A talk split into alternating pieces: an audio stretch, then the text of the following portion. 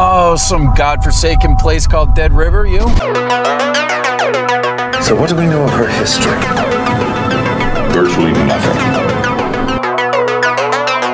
She won't talk. Do you really think we should be doing this? You ripped your heart out. Completely feral. It's incredible. Everyone keep your distance.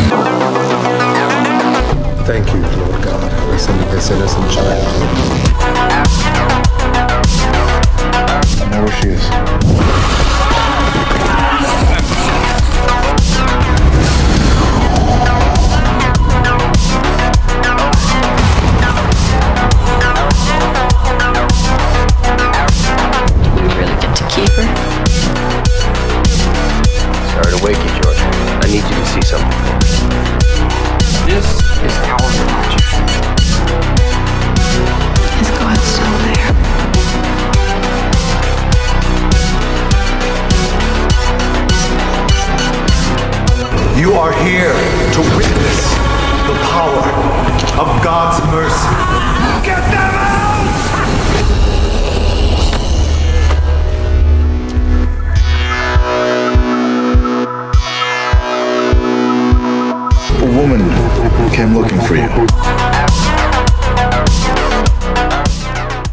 Yes, yes, y'all, it's going down right now. Episode 251 of the Triple Shots of Moods and Horror podcast is coming at you live and direct with the homie JP, also known as the Mexicans. We got Mr. Saucedo, also known as Tyler, and of course, I be your host, Moods.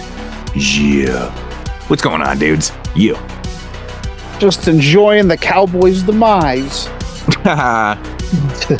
Fucking overrated, man. I don't even care about football. I just love seeing the Cowboys lose. I love Yeah. memes. Me too, man. I mean, ever since the Cowboys beat the Bills in back-to-back Super Bowls in the early '90s, man, I've had this utmost. Dis- I, I can't even stress how much I hate Dallas. I just feel like Dallas, to a lot of people, is like the they're like the New York Yankees in the NFL, at least in my eyes, man. I think I, a lot oh of- yeah, everybody that's not a Yankees fan like hates the Yankees. It, it, and I feel like there's just a lot of people that are kind of like that with Dallas too. It's like fuck Dallas, but Prescott, he's so he's so overrated, man. I just don't want to talk about that team, man. fuck Dallas. But uh, yeah, I know today's been a weird one because we were supposed to be just finishing up the Bills and Steelers playoff game, but that didn't happen due to extreme weather in Buffalo.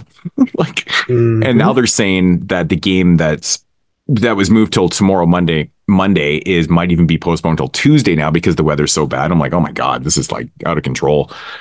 But we will definitely be watching. Well, actually, the shitty thing is that they changed the time to earlier, and most normal people are working during the day. So, yeah, at least on the West Coast. Well, yeah, that that's the problem is is you're on the West Coast. Most people are just getting home from work in Right. in the East or maybe a little late, but it, it's I, I don't like I, I tend to prefer like the late later time slots. Like I like prime time games the most. Yeah. Yeah, they're like And, prime uh, time here. Where Dave Z like would lo- prefer if they were like at 10 a.m. Well, that that's the thing. Like almost all the Bills games are usually like at 10 a.m. my time, right? So it'd be one o'clock for you guys, but it's like 10 a.m. So I got to get up in the morning and be like, "Fuck, it's football time already." It's just it's weird. It's weird. yeah, I'm Uh, not it- a big fan of of waking up early. Yeah, I mean it, it's just it is fucking early. I've been doing it for so many years for football though. It's like on Sundays. It's like man, it's just the thing on the West Coast, man. I mean, I'd, I I I would rather have that than being you know watching games you know from the East Coast at like one one o'clock in the morning and shit like that. Like that's that's a little excessive. It doesn't really bother me, honestly, man. like I, I, I, uh, I kind of, I well, I guess it just depends, like what your lifestyle is too. Like I, I typically work more second shift job, so Mhm. I'm usually Yeah. up later. I wake up at six a.m. every day, so like sometimes the hockey game will be on at like ten, like the Oilers or like the Golden Knights or something, and that's a little Yeah. bit much for me. Yeah. Yeah. like sometimes, uh, like anytime there's one of those like crazy NHL games where it's like, you know, keeps going into more periods. I hear about it. I'm like, shit, I'm turning that on, and then it's like the like longest, like the last like three longest ones. Like I, I, I sat and watched through. Right. Yeah, it was weird. I was in I was in uh, Nova Scotia one time, and I think it's like four hours difference. And I was watching like a West Coast hockey game or something like that, and it was like 1.30 in the morning. I'm like, this is just so weird to be watching hockey like 1.30, 2 in the morning. I just Crazy. love that baseball and hockey just keep going, you know, in the playoffs. Like it Yeah. just period, period, period. I just love Yeah. that. Yeah, yeah, yeah. So, um, I think we mentioned it last show that uh, we were going to do a 2024 preview. Um, Yeah. yeah, because we usually do it on the top 10 show, but we just didn't do it on the show. We were kind of strapped Actually, last year we did it on the next show. Did we? So yeah, we actually yeah, our episode our top 10 show we did and then the very next episode was like our 11 through 25 and a preview of 2024. right, right. But this year right. I just there wasn't enough strong films to do an extended list. No, there totally wasn't. Yeah. And plus, we were I kind of mean- strapped for time and stuff. So we were like, Yeah. oh, fuck, we'll just give us something to talk about here on episode 251. So that's what, actually what we're going to do here is just kind of break down what's uh, potentially coming out. Well, most likely coming out in 2024 and, and stuff like that. So um, do you want to get into that? Yeah, yeah, yeah. It's a long list, so we should probably should. Do Dude up. Is it through? Uh, yeah, Bloody Disgusting, right? Yeah. So it's actually titled 2024 Horror Preview 50 Horror Movies We Can't Wait to See This Year. I don't know. All right. I don't know about all that. Can't wait to see. Fuck. But I mean, I can wait right now just because I'm, I'm mean- kind of burnt out. I was kind of I was I was flipping through one of the other um websites there and like I just kind of I think they had like 30 or 40 it was like Screen Rant or something like that and th- it seemed like there's a lot of sequels, a lot of franchise movies this year and a lot of like reboots and remakes and stuff. Like there's just tons of I, shit. I think that's going to be the norm, like for mainstream movies for the foreseeable future. well, I I it seemed didn't- like a lot of that last year too. Right, right. I mean, I mean, some of these franchises are just doing so well. Like, there's apparently another Insidious movie coming out this year too, or something like that. And I was like, which is kind of like a, I think it's not like directly. spin-off. Yeah, it's like a Yeah, spin-off. it's like it's in the franchise. It's but removed from the yeah. yeah, yeah. It's like so, removed from the Lamberts, right. which is cool because I kind of do like like the Lin Shay movies where she just does her own thing. I like like we were talking about her during the show. Mhm. Right. um. So JP, you want to take over? Oh, yeah. Okay. Uh, so the this is uh, bloody disgustings. There's actually 51 films here, and uh, I've always liked it. I we used to actually like do our own like research and and do like a top five or something like that. Um, but you know, it's kind of fun just reading through them too. You know what, man? Uh, I mean, we could. I mean, at the end of this, we can just kind of give our maybe like top two or three or something like that that were yeah, like the most anticipated. Yeah. Yeah. I mean, I think I've stressed what my number one is a couple times on I previous feel shows. like it's pretty much everyone's number Like one Max, I know, I know, and because it- uh, those we- movies are loved. Like the two, the two movies are, are completely loved by. I, I, I almost feel like universally loved. right. Like if you yeah, didn't like, I haven't seen the like the worst I've seen people talk about this movie is like they're decent.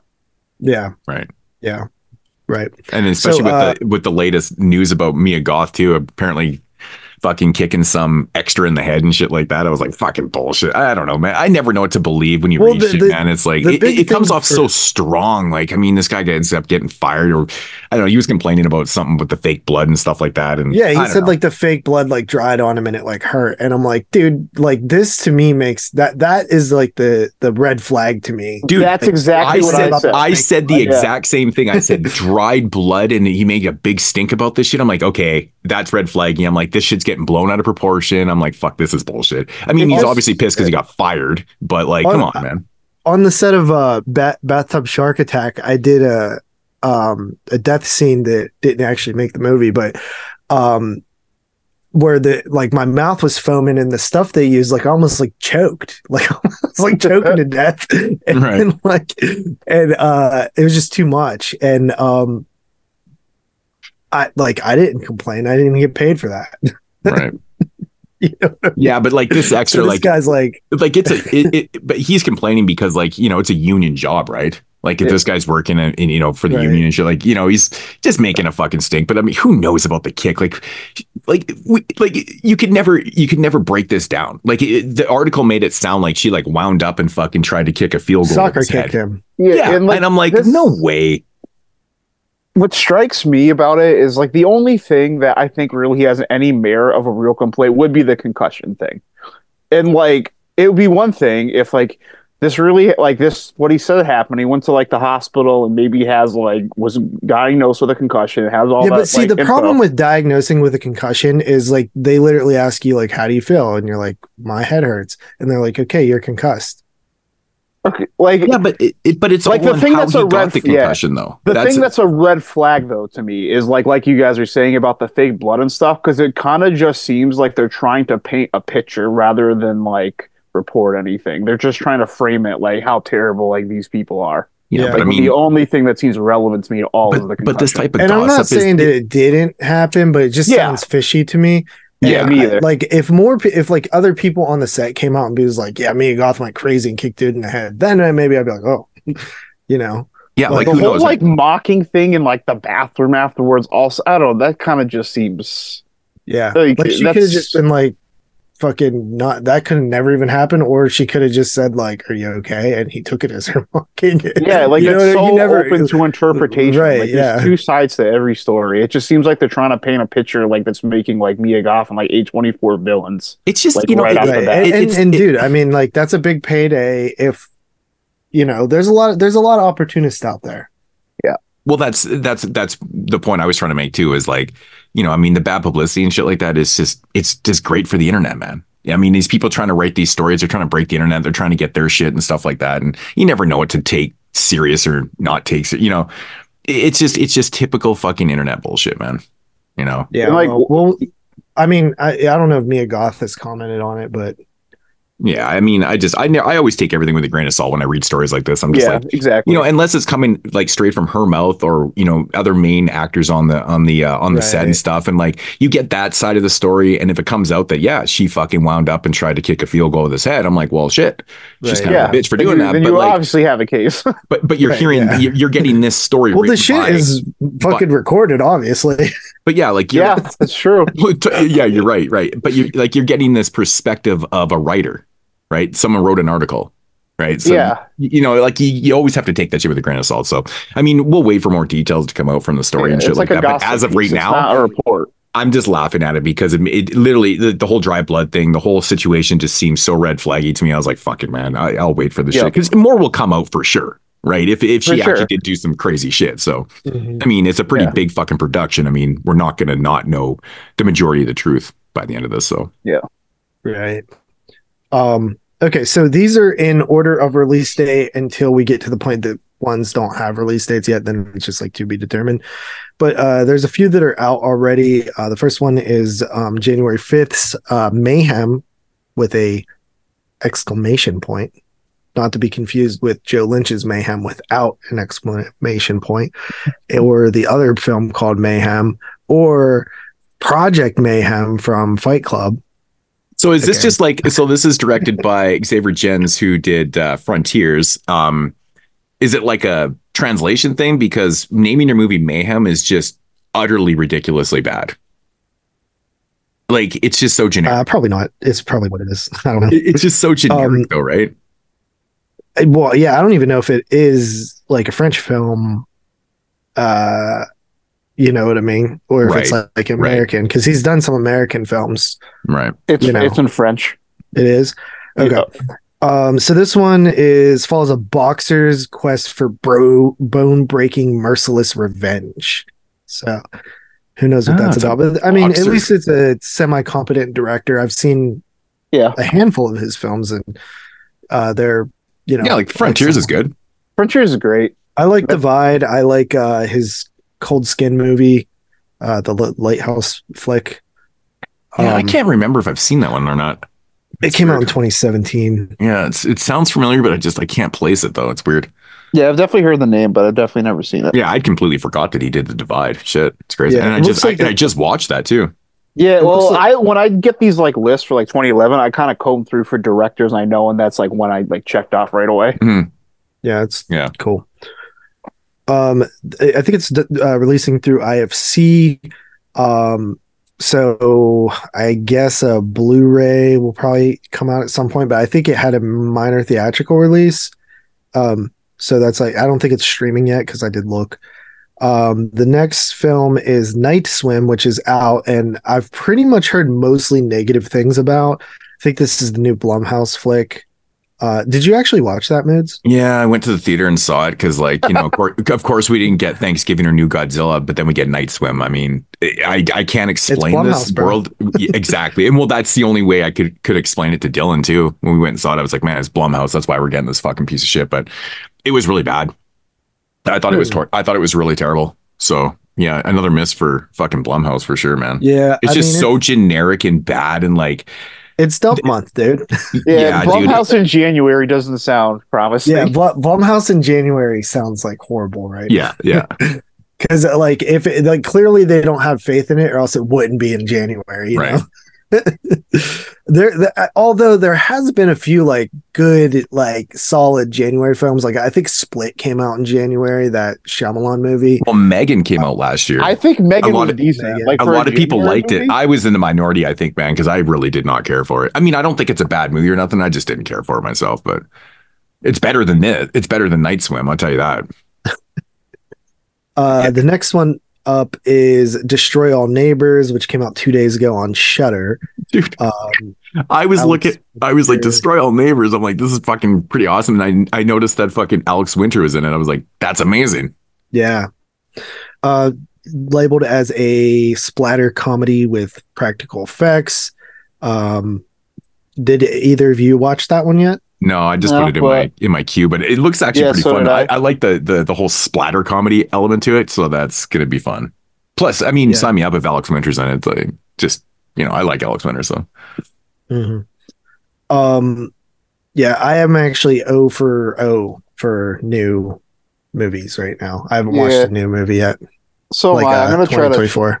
2024. I'm gonna try to keep pace way better this year though, instead of jamming I mean, everything in at the end. Last year, I just kind of periodically watched movies all year. I never really had that like total fucking ridiculous crunch time where you got to watch like 30 movies. I, I watched a bunch at the end of the year, but like that's just because that's kind of when they were dropping. But I, I'm usually pretty consistent with the way my method of just, you know, just watch him throughout the year. I mean, I, I Uh, yeah, don't get- I, I get a good 30 or 40 through theatrical and just like random yeah. things. I And end up that's- I was at like 15 in October. that was like the big Yeah, thing for bad. me this year is that Yeah. I watched I watched like 18 or 20 theatrical horror films this year and like you know your numbers were they're just getting inflated that way which is pretty cool. I'm not going to complain right? Yeah. but I mean when you're watching everything Well, hell, especially for me, considering like I think like eight out of the 10 movies on my list were theatrical films. yeah dude man your list was straight theater man.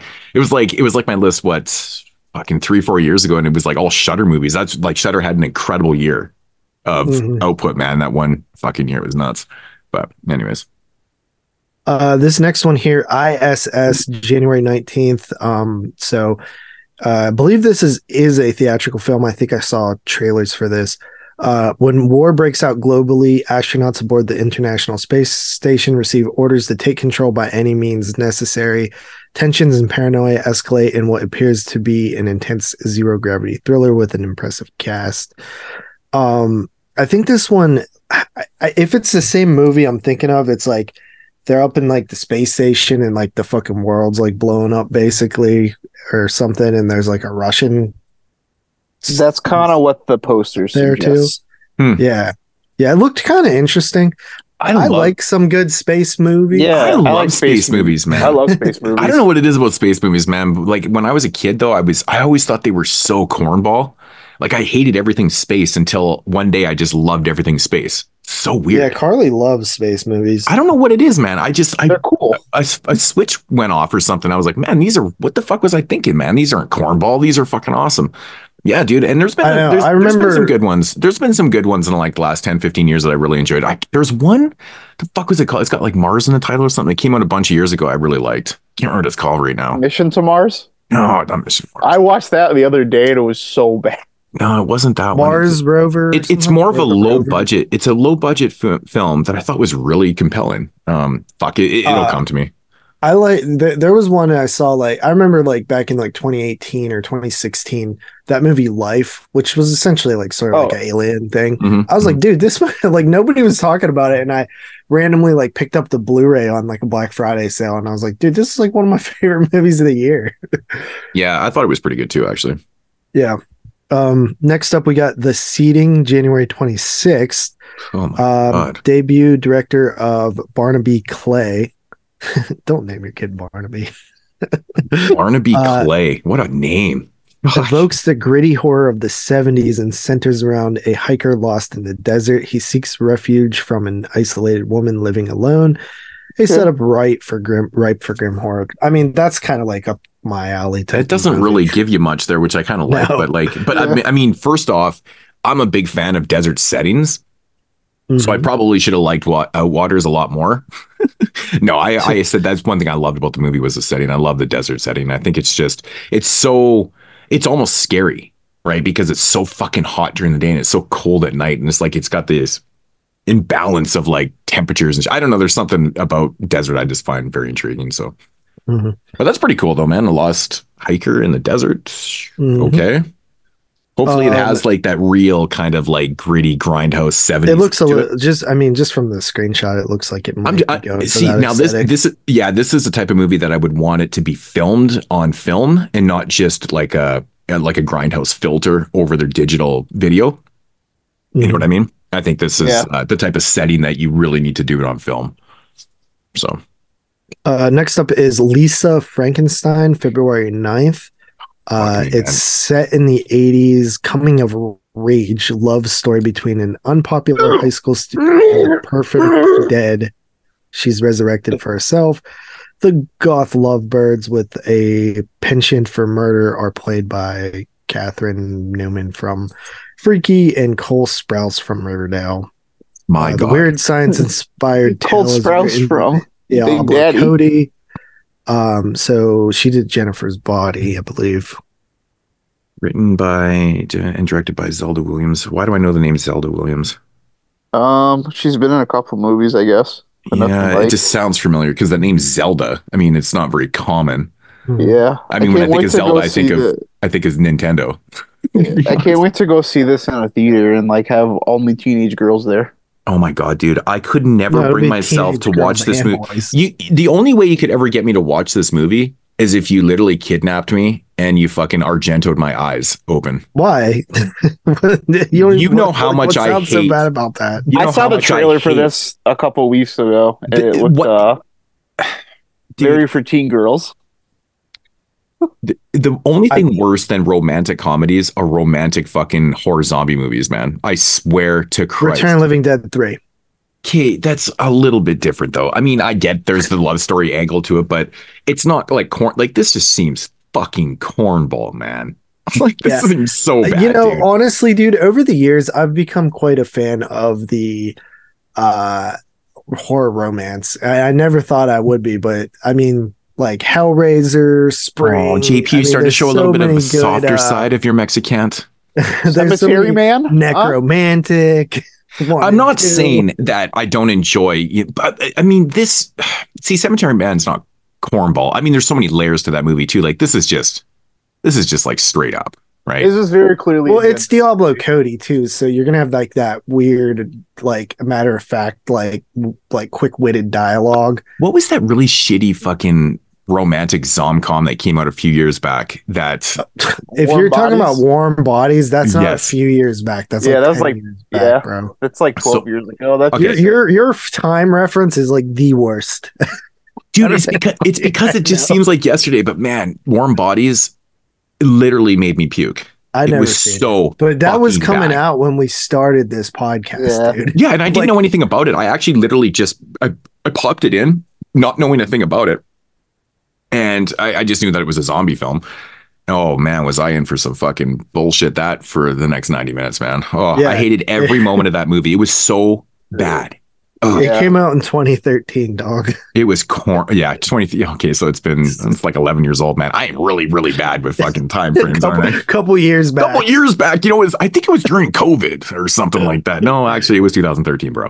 You're, you're terrible. You're Yeah. terrible. Actually, funny enough, we this show here, for those of you who don't know, is the Woman trilogy, or what else is it called? Like the Dead River trilogy or something. Um, we actually reviewed. I call it the offspring. I call it the offspring trilogy. I, that's what I've always known it as. mm, I've heard it as the Woman trilogy, but there's an actual official title for it too, which is probably what I'll title the episode. It's like Dead, the Dead River trilogy or something. Yeah, I actually was I was thinking about that because I knew that we'd review the woman on the show, and that's where that joke came from. Like Moods hates or loves this movie, but hates the woman. Yeah, Woman And, uh, Hates Women. That was episode seven, dude. I think. Yeah, dude, episode. It was something like super early, bro. Do you know what I rated the woman in that episode? I Like I'm, I'm literally asking you, yeah, because I have actually no idea. Like I I I remember some of my thoughts back then, and I, I was I was I was so excited to rewatch it because I hadn't seen it in fucking years, and uh, I was like, man, I wonder if my thoughts are going to be changing because like I mean we're talking, you know, 10, 11 years ago we did this, so Mm. it's a long you, time. You gave it a four. Okay, It was episode 12. And uh that's that's uh man, look look here's what was on the show. We had news, mood swings, Q&A, Q and A. uh What's that? Boogeyman 2005 review, the Old Dark House 1932 review, oh shit. Fingerprints 2006, Stay Alive 2006, Jug Face 2013, Delivery 2013, Strange Behavior 1981, Hey 2011, Lovely Molly. Uh, and Ooh, then That was probably me. Jeremy's pick of the week, Moods' pick of the week, and JP's pick of the week. And we, had, dude, we used to review a lot of shit. Yeah, those Yeah. old fucking the old format to the show. Well, we changed the format in the show. And we so did all times. that in two hours. Yeah, well, that was that. See, that was the thing. Like, we used to do such short reviews, like on like on purpose, kind of thing, and that, and because we were reviewing so much stuff, but then it just got to the point where we couldn't stop talking, and, and yeah, we had to reformat the show because it I got too fucking long. a lot of the time, like moods would just like outpace like both you and Jeremy, where you guys would have a few of the moves that have like 15 movies. Yeah, Oh yeah, dude. Dude, but sometimes it would just go off. Like, especially if we took like two weeks off. oh, I know, man. we had so many. Um, but I do sort of miss like the what we watch thing, but I, I think we kind of do it now, but like just like not back and forth. We're just like Yeah, it's all like Yeah. a roundtree thing. It's not like standardized; it's just like a conversation. right. Which was actually kind of funny you bring that up because I was actually going to mention off the top of the show if you guys had uh, watched any 2011 films since, well, I mean, that's kind of the the prep read now, I guess, for the next big show. So I watched Quarantine too. I, I watched a couple that were all just like I knew I was gonna suffer watching it. mhm. Uh, I watched the I watched Hellraiser Revelations. One of the best Hellraisers. Wow, man. All right. Um, I watched. uh, uh, wait, hold on, hold on. Am I wrong? Have you Uh, seen all the Hellraiser films? I've seen I think all of them except the last two. let's say there's 13 or 12 Hellraiser films. What would you say? Top five would be one of the best. Right. No, I would. I don't think it's going to near my top five though. Of Hellraiser? Really? Yeah, yeah. I would probably Really? have. Yeah, I know for sure. One, two, and three are above it. Well, Like- yeah, those are the best ones. So after that, um, probably like the space one more. Dude, I don't like the space one. It's corny, but I just But- like. but you know, he's like, I- I, I- gotcha.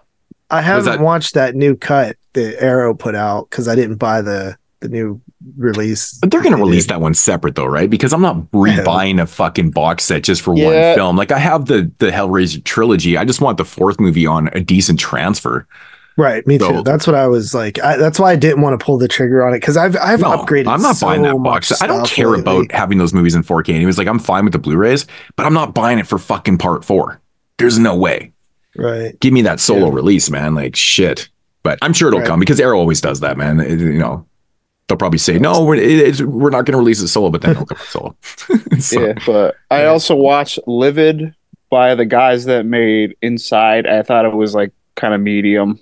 I, I- I read you say that these guys have been coasting on inside for their whole career.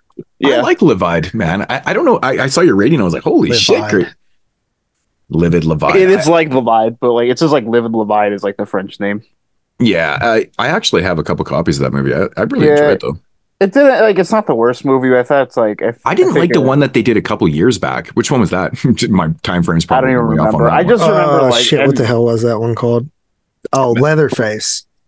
no, no. I like Leatherface. no, I know one. what one you're talking about. Um, I it reviewed was it on on, Shutter at one point. I Yeah, I forget what reviewed it's it. called. yeah, I reviewed it on the show, and I I, I stressed like how It did. It was- there was it- some like big, it, like plot major major plot holes in the right like the the script was so messy dude. There was so many problems with the script. I was like i could not like stop thinking about it while i was watching the movie. I'm like man the script is so messy. Like there's so many holes and shit. I'm like man it just sucks man. Because it could have been such a good movie. But yeah script kind of fucked it up but yeah so you you you kind of watched some shit there didn't you tyler oh, Yeah, I got two more. I watched The Moth Diaries, which is basically like just don't watch this movie unless you like Twilight. it's like it's literally just like an 80 minute like like fanfic like Twilight movie. It's it's not So vampires or it's anything. Fifty Shades of Grey then. Oh, it's so bad. Like it's it like it's- sounds bad it sounds it's bad awful. Like immediately, like when I, I just like I kind of read the description. It sounded cool, like sounded like okay enough by the description. And the woman who made American Psycho directed it, so I couldn't. Mm. It, could, like it had a bad rating. but I damn. figured Oh. It can only be so bad. You know what I mean? right right i know Within that. like Okay. five minutes, though, just by like the cinematography and lighting, it's like it's fucking Twilight.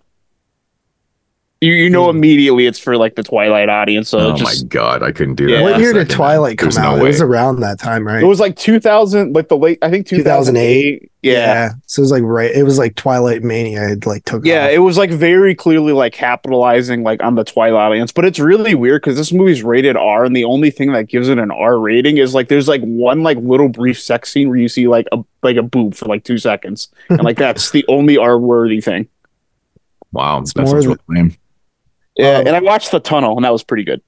yeah. Tunnel's good. The tunnel's great. Um, I think I watched another one too, but I can't. Oh, I did. Uh, I threw on the Orphan Killer, but I, I still need to finish it. I've always liked it. It's not like the most amazing movie. Y- in the you know what? You know what really sucks about the Orphan Killer, man? The, the I know you're gonna say the music, but I like it. It fucking hurts the movie, dude. It, it's just. It I sucks. think it works for what kind of movie it is. Oh man, I just wish it had a different type of fucking soundtrack to it, man. I really do, man. Like, and it's like I'm not even opposed to like metal soundtracks and shit like that. And look, but for some odd reason, that movie just it doesn't work for me in that one, man. I don't know. It I, bugs I me. think I think because I I don't know. I don't like metal really. Like I'm not a big metal fan. right. I'm not a But, fan of it like- in movies. I, Yeah. Right. Most people aren't, but for some reason, like in the Orphan Killer, it always and I saw this shit when it came out too. Mhm. Um, it was kind of like one of those like indie like slasher like hits that a lot of people were like reviewing. It's on gory, man. It's gory. Yeah. But um yeah, I don't think I watched I mean, dude, Tyler, you're at like fucking 50 movies in 14 days. Yeah. It's Dude, ridiculous. is fucking insane, dude. I've watched a good handful of shorts, but it's still like way higher than like the average. What else did you watch, JP? oh, I watched Swamp Shark from 2011 as well. Is that the one with um uh what's her face? The blonde hair chick. Um Yeah. yeah, yeah, her. Kristy Swanson. Kristy Swanson. Yeah, yeah. Ooh, I've never seen that movie. I've never actually never seen that. I've seen it. I think I've seen it before. I just kind I didn't really like hyper focus on it. I just like threw it on while I was ed- uh, editing the thumbnail. I don't know why I said the blonde hair girl. I, sh- I was going to say Buffy, but anyways, Yeah. um, I did watch a few. I watched Cassadaga, which I've had in my collection probably since 2011. It was still sealed. so I was like busted out that one. Cassadaga was actually pretty good. It's a little bit long. It's like two fucking hours, man. It definitely overstays its welcome, but it's actually not a bad film though at all. Uh, then I then I proceeded to watch Take Shelter right after, which is another fucking two hour movie. Um, thinking going into it, I was like, "Ah, I don't I don't think I've seen this, but then I was about 20 minutes in, and I was like, I've seen this movie. It's pretty good. Yeah. Uh, Michael Shannon's performance is great in it. Yeah, Um, that's what I'm Mhm. definitely gonna rewatch closer to Showtime. Yeah, there's there's some uh yeah, I like that there's like a th- there was a post-apocalyptic theme going on in 2011. yeah. I watched a lot of them like in a like near each other, but there's at least 5 at least. Yeah, there's a bunch. So Tyler, so I got a question, man. The end of the movie is is it just another dream, or was he actually not crazy?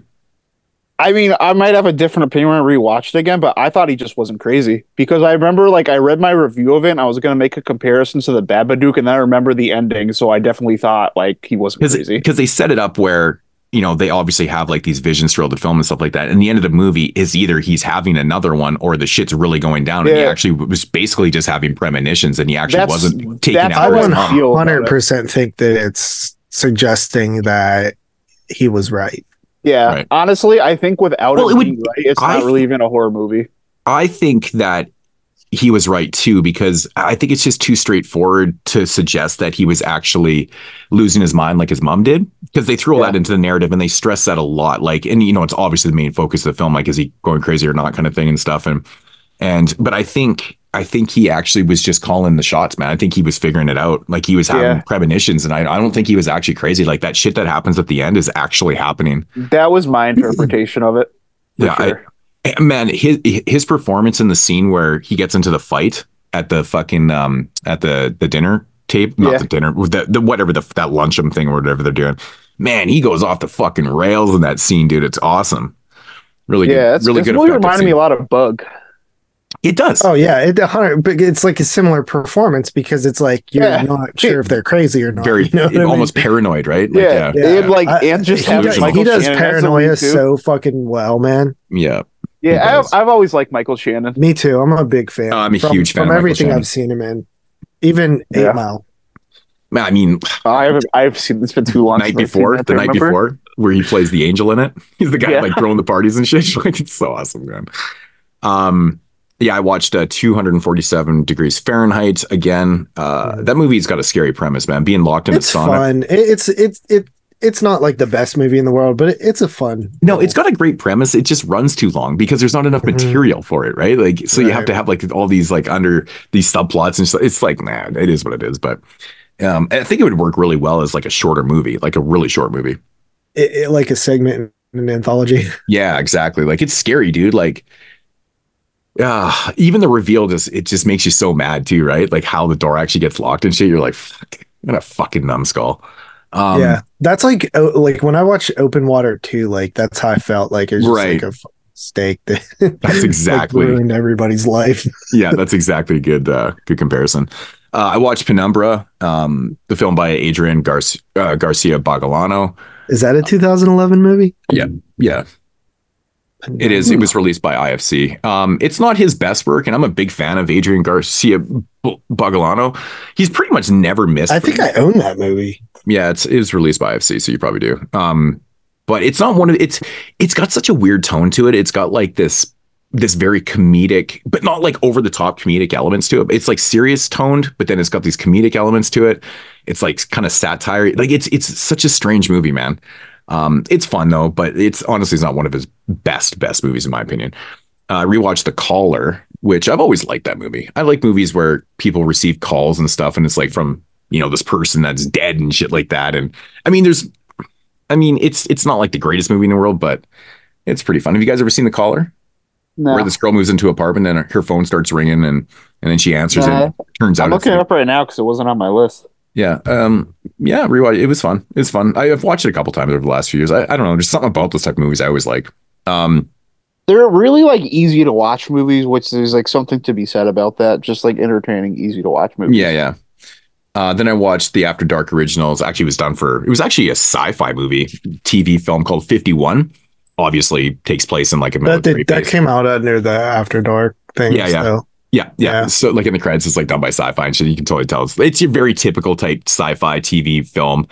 Um, the, I think the the creatures, the monsters look pretty cool in this movie. I always, I actually really I actually 51. thought it was kind of funny. It is fun. I, I actually like 51. I remember watching when it first came out with the After Dark originals, and I was like, man, that's a fun one. But I'm a big fan of like those kind of sci-fi TV films that you just you just go in with the expectation it's just going to be that TV sci-fi film. You know, yeah. it's not well, they this- also I like the ones where they don't try to make it like god awful. You know what I mean? Oh, no, they try to make this they one tried good. to make it. Yeah, right. That's why it works for me. and the crazy don't thing is like particularly- the practical effects in this too, man. Like I was like, whoa. Like I, I Mhm. couldn't really remember it. And I was like, wow, it's pretty interesting. And of course, the woman from 2011. So killing two birds with one stone. Yeah, that was Right. nice. Mhm. Yeah, I don't particularly like love the sci-fi movies, but I have like some nostalgia for them. I watched a lot of those like when I was like a teenager and younger. Oh man, I always used to like just catch them on TV and shit. They, they always Yeah. make me laugh because like every single movie uses like the same fucking catalog like soundtrack. It's like that same generic catalog music. It's so funny to me, man. Didn't Tobe Hooper direct like a crocodile movie like that? Yeah. like a sci-fi channel. Yeah, Yeah, I remember I saw that as yeah, I remember I saw that as a kid, and then like I found out that it was him as an adult. I was like, holy Yeah, I know. shit. I know. It's such a shocking moment. I don't right? think Like, it was. I don't think it was actually made for sci-fi. It just aired on there a lot. Yeah, I know I watched it on the Sci-Fi Channel because there's I don't remember what the movie after it was, but I wanted to watch a movie after. I was like, okay, I'll sit through It's this one probably too. Crocodile Two Death Death Roll. I actually like that one too. I, I know I rented that one at Blockbuster. yeah, I used, dude. I used to watch all those Octopus, Octopus Two. That's that's where that's where my inspiration for the zoo or our inspiration for the zoology. Yeah, I watched came. like all those crocodile movies back in like Blood Surf, Lake Placid. Those were just like so cool at the time. I love Yeah. Croc movies, man. I, I, I've always been a big fan of them, man. They're good. Like Rogue Yeah. was good. Like Rogue was really good. Rogue, Primeval. There's a bunch. Yeah, there's I a saw bunch of really Prime good in a movie theater. I remember that. Um, are we back to the top fifty? Yeah, Or that was Yeah, the 22 shots of fucking tangents and horror. Holy shit, that was a long one too. I think that was like a 20 minute tangent. yeah. Well, um, next Yeah, up we have Yeah, let's get out of this Le- uh, Lisa Frankenstein shit or whatever it's called. oh my god, we went from that Lisa to that. Oh wow, that's a long time ago. Um, out of the darkness, February Out 9th, looks Darkness. like a, out of darkness. Thank you. Um, looks like a period piece. Uh, it says Stone Age horrors will be unleashed in the upcoming Out of Darkness, which had previously been titled The Origin. The Paleolithic set film follows a group of survivors attempting to find a new home in an unforgiving land, only to find themselves being hunted. I mean, I'm always down for period pieces. Stone Age horrors. I like that term. What It's is cool. what what is the Paleolithic era? That's like I want to know Um, it's like, is that like- Fucking cavemen? I think so. I don't. It's wanna, gotta be. I think- I think- dumb. I think that's what they're referring to. I mean, it does start off with Stone Age, so I'm, I'm assuming that's what that era is. Yeah. Yeah, I'm, I'm, I'm, I'm trying to. I'm trying to rack my brain. but I know the word, and I'm I'm just trying to associate. it. I think it is that period. It's that period. Yeah, yeah, for sure. It's got to be.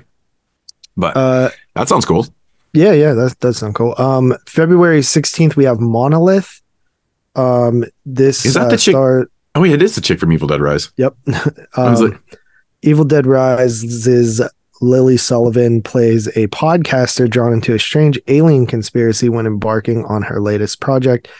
Except a quiet, meditative chiller. Uh, oh, expect a quiet, meditative chiller centered almost entirely around Sullivan. Sounds like uh, we will not save you too. Honestly, this is what I'm kind of looking forward to. When I was like really like grinding for like those last like 2023 picks, like this is a movie I saw like come up until I like researched to see it was just like a festival movie. Listen, mm-hmm. I'm all about. I lo- love movies where it's like sort of like smaller scale, where it's just like one or two mm-hmm. people in the movie, and I, I actually, I, I didn't love the they won't. What is it? We will not save you. What was the? No one will save you. no one no will one will save, save you. you. Yeah.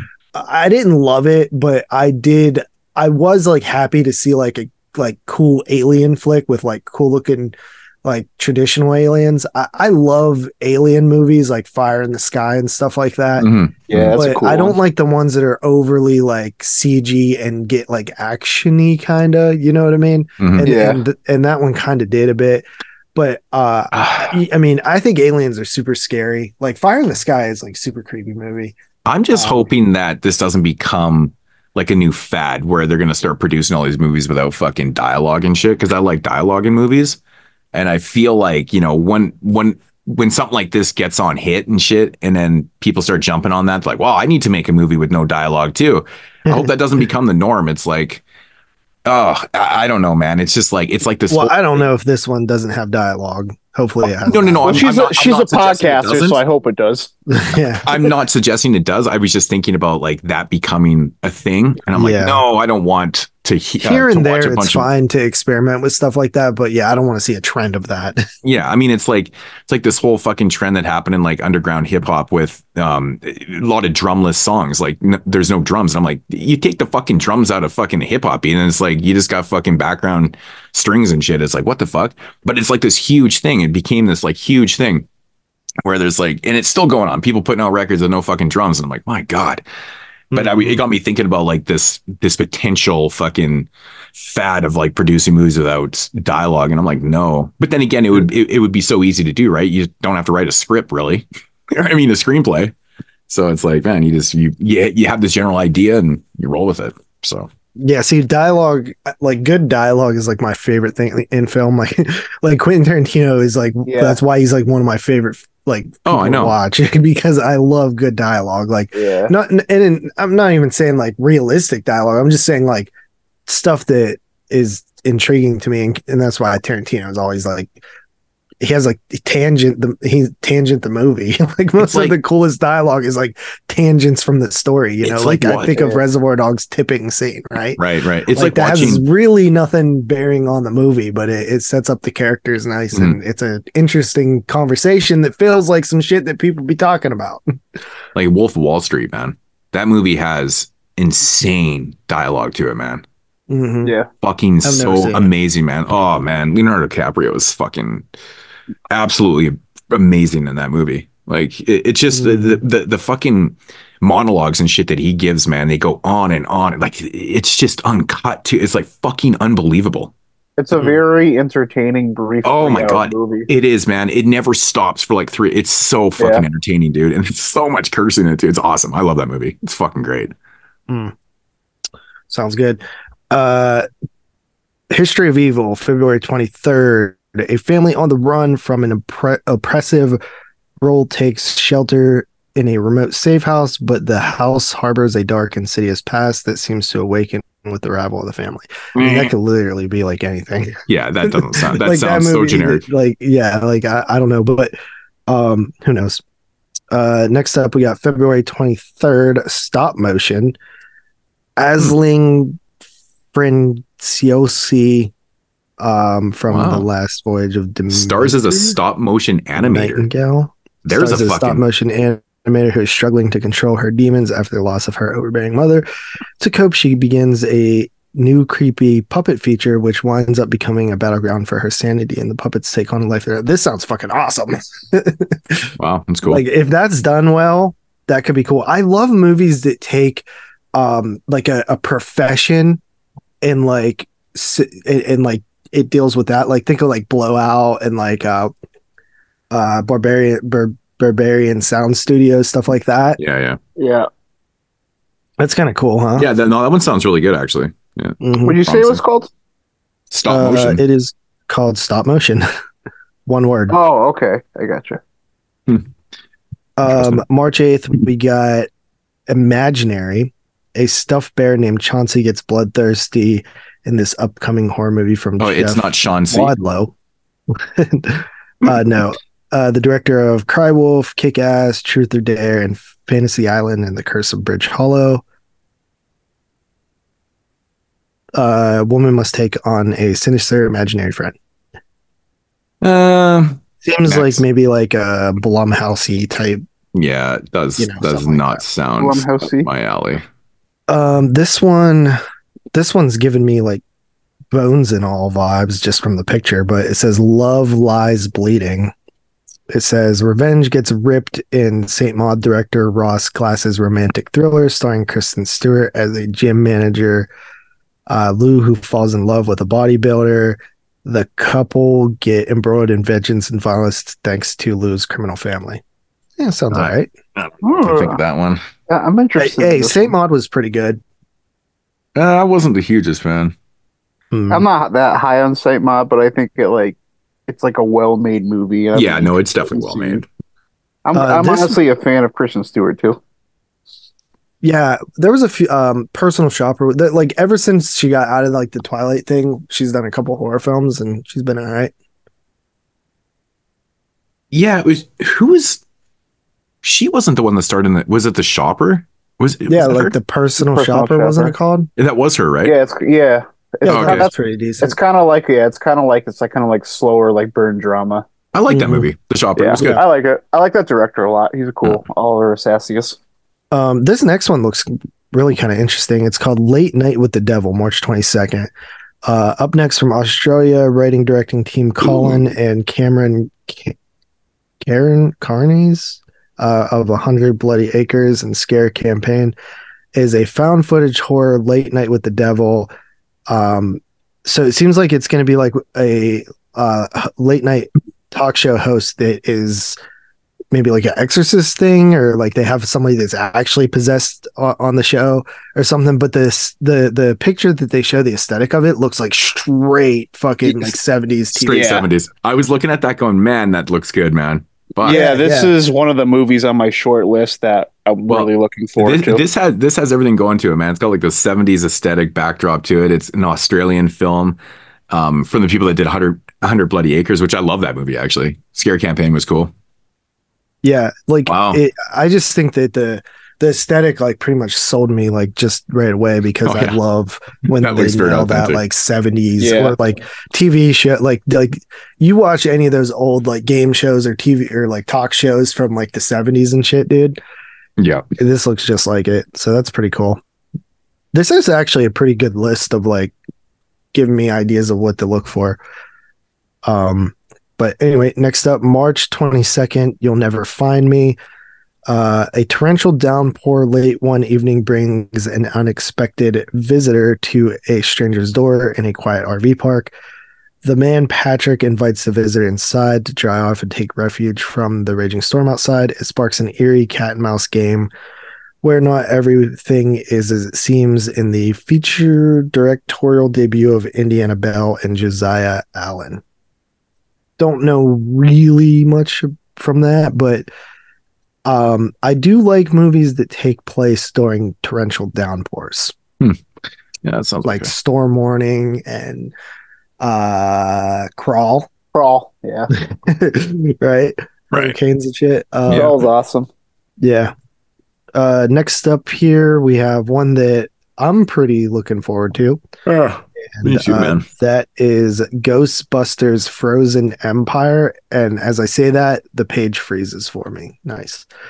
Um, uh, Ghostbusters Frozen Empire, the Spengler family returns to where it all started, the iconic New York City firehouse, to team up with the original Ghostbusters to battle a supernatural threat that has rendered the city a icy wasteland. So is it actually going to have everyone in it? The one I think one's dead, right? Well, yeah, I mean, obviously, Yeah, you know what I mean. Fuck, I wasn't referring to that. yeah. But The other three are on the cast. I'm looking at it right well, now. did you did you ever get around to watching Ghostbusters Afterlife, bro? I didn't actually, but I'll definitely watch it before I go see this. yeah, You did? Okay. but what, what's after Afterlife is the last That's the one that, yeah, the yeah, one that came out like two years ago. came. Yeah, yeah. No, I saw it in the theater. Yeah, I loved it. It made my top ten. It was like number four. No, it was great, man. I thought it was excellent. I thought they did a really Yeah. good job, man. Like with the with the uh, third act and shit was really good. Right. And this one looks like a straight continuation of that. I did see the trailer for this one in the theater at the end of the year and I was like, "Oh yeah, this looks this looks awesome." Like the ice that it looks so cool and they return into the I'm not even a fucking big Ghostbusters fan, but it's like I've gotten excited for this. Yeah, Um the that last movie really made me like the franchise like more. Well, I've never seen that one with the women. But oh, I won't. Yeah, Don't just don't do it. I won't. even bother with I'm like I'm like you. I'm not you even like are the greatest. misogynists. No, I'm like you, No, like I'm no. not even like a great Ghostbusters fan, but like it's like there's such fun movies. I watched them a lot growing up, and like it's such a cool concept. It's like so iconic, and like the the women one, it just every it's it's just a bu- it's just it's so bad. It's just all these like women behaving badly jokes. Every guy in the movie's a moron. Like it's so dumb. Yeah, and it's oh, got Oh, that you know the what's her name McCarthy in it, and I, I find her to be the most annoying person ever. Like she's not funny, and I just I would never watch a movie because she's in it, man. Like, oh, she's horrible. She's horrible. Can we get Rick Moranis in this bitch? Oh no, he's not in the cast. Annie Potts is though. Well, Rick Moranis has been retired for a long time, I right? don't know, but like let's Yeah. pull them out. Um, okay. Next up here, we got April 5th, the first omen, uh, which I didn't even fucking know was happening. So it's actually a prequel. So I wasn't sure about this. So it's actually a prequel to the original film. I thought I thought for some reason they were making a prequel to I guess the remake is really just a shot for just the same fucking movie. so either Well, way. dude, I've never seen honestly, after the Exorcist Believer, bro, I don't I don't have faith right now. Dude, in- Exorcist in Believer was like so incredibly horrible. Like, That I was just my thought it- bottom I just thought it, movie it felt of fucking soulless, bro. dude, it's so bad, dude, man. It, it made Oh, me depressed that like this is where we're at. yeah. It, it it just felt so pointless to me too. Yeah. Um, so it, it it says uh, the prequel to the classic horror film franchise sees a woman travel to Rome to begin a new life in the service to the church, only to uncover a dark conspiracy that seeks the birth of great evil. I mean, we know what the omen is. Yeah, I mean, I mean, I'm gonna end up watching it, but I can guarantee one thing: I'm probably not gonna enjoy it. I'm a pretty Uh, big fan of The Omen. The original? Yeah, honestly, I really It's got like one of the greatest yeah, it's like one of the best horror movies ever Love made, it. dude. I didn't like. I didn't feel strong about it though. Like for most of my life, and I rewatched it like about two years ago, and I like really, really liked it. I think it has one of the best kills of all time. the glass. Th- that decapitation is so fucking well done. It- it's amazing. It's Like, done I- masterfully. Yeah, Oh, it's executed so well. Like, oh man, I love that scene, dude. It's great. Well, that's another franchise we'll have to wrap round up. That is true. That is true. Yeah. Fuck, it just keeps going on and on, man. Mm-hmm. Yep. Glad we never did the fucking Exorcist. right, right. Oh, but when we do that franchise, we're gonna still have to fucking. Oh my god. Well, it looks like they're pumping the brakes on this new trilogy, like because uh, David Gordon Green exited and they basically pulled Exorcist Deceiver from the release Yeah. schedule. Yeah, I saw that actually, and I was like, yeah, I think it's because of the feedback on the on um the Oh, it last one was just so. Yeah. bad. It just was not well received by anybody. yeah. I think like, the studio was probably like, "Yo, we're gonna have to like change some stuff," and David Gordon Green's like, "Nope," and Yeah. he's like, "Peace." as much as like I didn't like, like the Halloween movies. Like there's people that definitely like the Halloween movies, and that I would ra- way rather watch those than watch something like this again. Yeah, at least those have like kills and are like, you know, At least they're fun. Like I'm not bored of that movie. Like Right. this, this was so bad. Right. I'm curious to see how those Halloween that Halloween trilogy looks in like 10 years. Like looking back on it, you know what I mean? Yeah, for sure. Yeah. Uh next up here, this title fucking just drives me insane. Godzilla X Kong, the new empire. Did you guys ever see the South Park episode Tweek X Craig? yeah. Yeah, Dude. I can't just stop picturing Godzilla and Kong keep making out or something. Jesus I Christ. know. I was trying to get. I was trying to read this title too, and I was like, Godzilla X Kong. What the new? What the fuck? It's like hard to read. Dude. Yikes. It's Um, just a bad honestly, title. bro. Uh, the when you look at the whole new like m- American franchise, I think like Skull Island is awesome and fun. The first Godzilla from like 2014, I thought was pretty pretty fun, I, and then the next two, the uh, Godzilla, all uh, monst. What the fuck was the one called? Godzilla King of Monsters. Yeah. I didn't think was very good, and then Godzilla versus King Kong. I didn't think was very good, but I, well, the the I King Kong both, versus man. Godzilla like fights were fun, but the human stuff was like the absolute worst. But I don't know, man. I just I don't know how I I, I just was so bored in uh King of Monsters. Start falling asleep.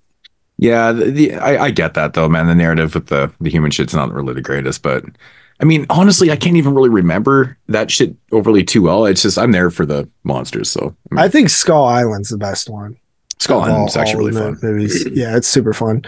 I, I Um, think it'll be interesting. People going back to these after like Minus how one. well, yeah, how well minus one was received. Yep. Mhm. I agree. I think that I think people are going to be like, look at it like, I don't know. Then again, these are like fucking the same audience that our Marvel movies are for. You know what I mean? Yeah, very true.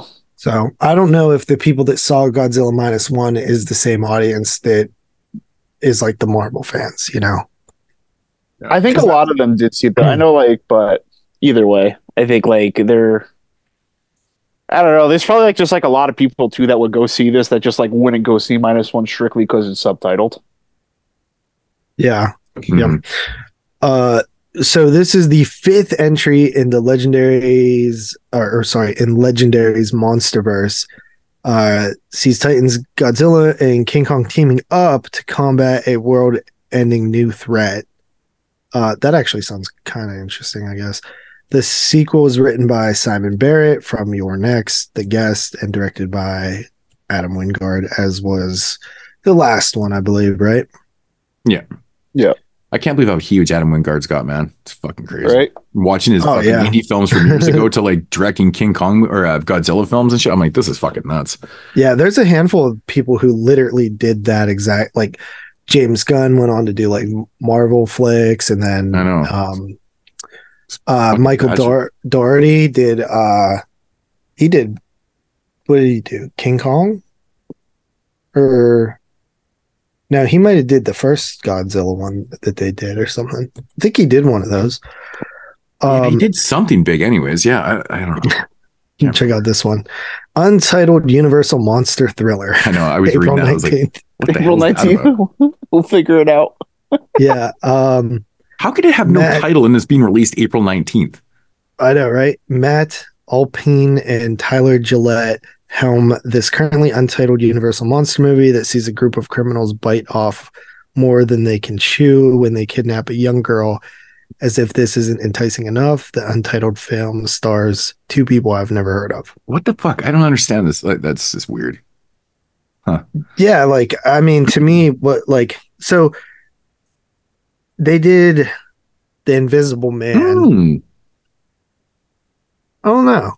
I mean, I know they were supposed to, they did Renfield. I think they were supposed to I can't can't follow these movies, but No. well, I don't know. I guess we need to wait to figure out what Universal Monster I know like, that. like is it like one of the classic monsters? Is that what they're saying? Or is it like I don't know. I'm confused by that description. So Um, okay, April 26th, Infested. Uh, arachnophobes beware. This creepy crawly horror movie sees a venomous spider let loose upon an apartment building where it quickly spawns hundreds of offspring. I mean, if it doesn't look like complete bullshit CGI, I'm totally down. yeah, I mean, this it's it's taking place inside a fucking apartment building. Sign me up. Uh, This is actually one that's on my short list too. I've heard a lot of good things about this. I Okay, guess that's this promising. was, Really man. crazy. yeah. Uh, I this I guess did really well at festivals last year. Awesome. I'm a big uh, spider horror, creepy crawly type fan. Yeah, I like spider films too. Um, this one looks interesting. May 10th, Horror Scope. Uh, college friends find themselves dying in fates revealed by mysterious horoscope readings based on the novel by Nicholas Adams. Interesting. yeah, that sounds okay. Looks like a fucking album cover. Um, May 17th, we I know, right? May 17th, we have The Strangers Chapter 1. Uh, based on the original 2008 cult horror franchise, the project features Madeline Petch, who drives cross country with her longtime boyfriend, Froy Gutierrez, to begin a new life in the Pacific Northwest. The couple soon runs afoul of masked strangers. Chapter 1 marks the first of three installments. Uh, most interesting aspect of this, directed by Renny Harlin. Yeah, that's sick. Yeah. that's cool. I mean, dude, I think there's so much potential with the strangers like film. Like, I, mean, like they I are didn't like creepy. this- I didn't like the second one. I, like the like second the one more second the until they fucking ruined it by like teasing a kill. It like pissed me off so bad because it was it was that kill that was in like the trailer park like pool with like the neon lights and Right, you're right. like holy shit this is brutal and then like the dude oh, like I lives Yeah, now and I you're like what the yeah. fuck bro Yeah, that was kind of that was a cheat. Why that was honey that was dude? Dude, that was so stupid, man. yeah but like that scene was visually it sick looked and it was, so like- good yeah I was like and it this had like total eclipse of the heart cranking. yeah, it was dude. beautiful. Yeah. They ruined it. Um, but yeah, I mean, I'll watch these. Like, I, I like the idea of like planning out a trilogy. Like, it, like, I don't like think about it, right? If you make a film and it's successful, you then write a sequel. I like the idea of having a like an idea in mind of a trilogy from the get go. Yeah. So that you're not like sort of shoehorning in and like modifying and creating a sequel out of thin air. Yeah, Whereas, like, exactly. I, that's why I liked how X and Pearl were because I, I feel like Ti West had the ideas for these. oh, of course he did. Right. You know, Yeah. well, yeah, because Yeah. he shot him back to back. Well, that's what I felt like with The Strangers too, man. I felt like it was just, I don't know, it was just like, hey, you know, we can make a sequel to The Strangers. Let's do it. yeah, And that's It's- kind of that's how I felt like it came out. it's a definitely Yeah. like a completely different movie, completely different It, tone. it does. It it Yeah. does. It just does nothing for me. Like I, I was so disappointed in that movie, man. I, I, ugh. yeah, it's. I I don't know. This one right instead here, of, like I'm not- home invasion movie. I honestly don't have big high hopes for. I mean, I'll end up watching it, kind of thing. But uh, you know, who knows? it might it might be better than the second one for myself. Who, who fucking knows with these movies, man? Uh, okay, so after that we have The Watchers, June seventh. Director M Night Shyamalan's No, uh, no, no, no. daughter. right, yeah, it is not M Night Shyamalan. It's I Night Shyamalan. Ishana Night Shyamalan. Yeah. Feature debut stars Georgina Campbell of Barbarian, Dakota Fanning, and adapts A.M. Shine's novel. The plot sees a woman trapped with three strangers, all stalked by mysterious creatures every night. I'm just curious on the fact that I didn't even know that his daughter. At first, I didn't even know he had a daughter, let alone one that's directing. Wait, is that a daughter? yeah, it's a daughter. I Yeah, looked it up. yeah, no, it I didn't I know actually, that was a boy. I actually read about this uh, a couple weeks back, actually. So Yeah, that's pretty cool. That's pretty cool. I'm interested. Yeah. Um, then we got a Quiet Place Day One, June Hard pass. 28th. hard pass. Hard pass. I didn't You even don't watch the second. Place? No, I, I didn't I watch the second one either. dude, we we fucking we I, I don't know if we reviewed the Quiet Place We or Quiet Place on the show. Place. Or did. I talked about it, but remember, like I could not get over the whole baby. Like, remember we had a huge argument about that shit and stuff like that. It's Mhm. just, and I've I've talked to people about that scene, like who've liked the movie, and they're like, "Man, you're totally right, though. Like, it doesn't even make a lick of fucking sense that you put yourself in a danger like that. Like, it doesn't make any. You can't argue for the fact that it's a good idea.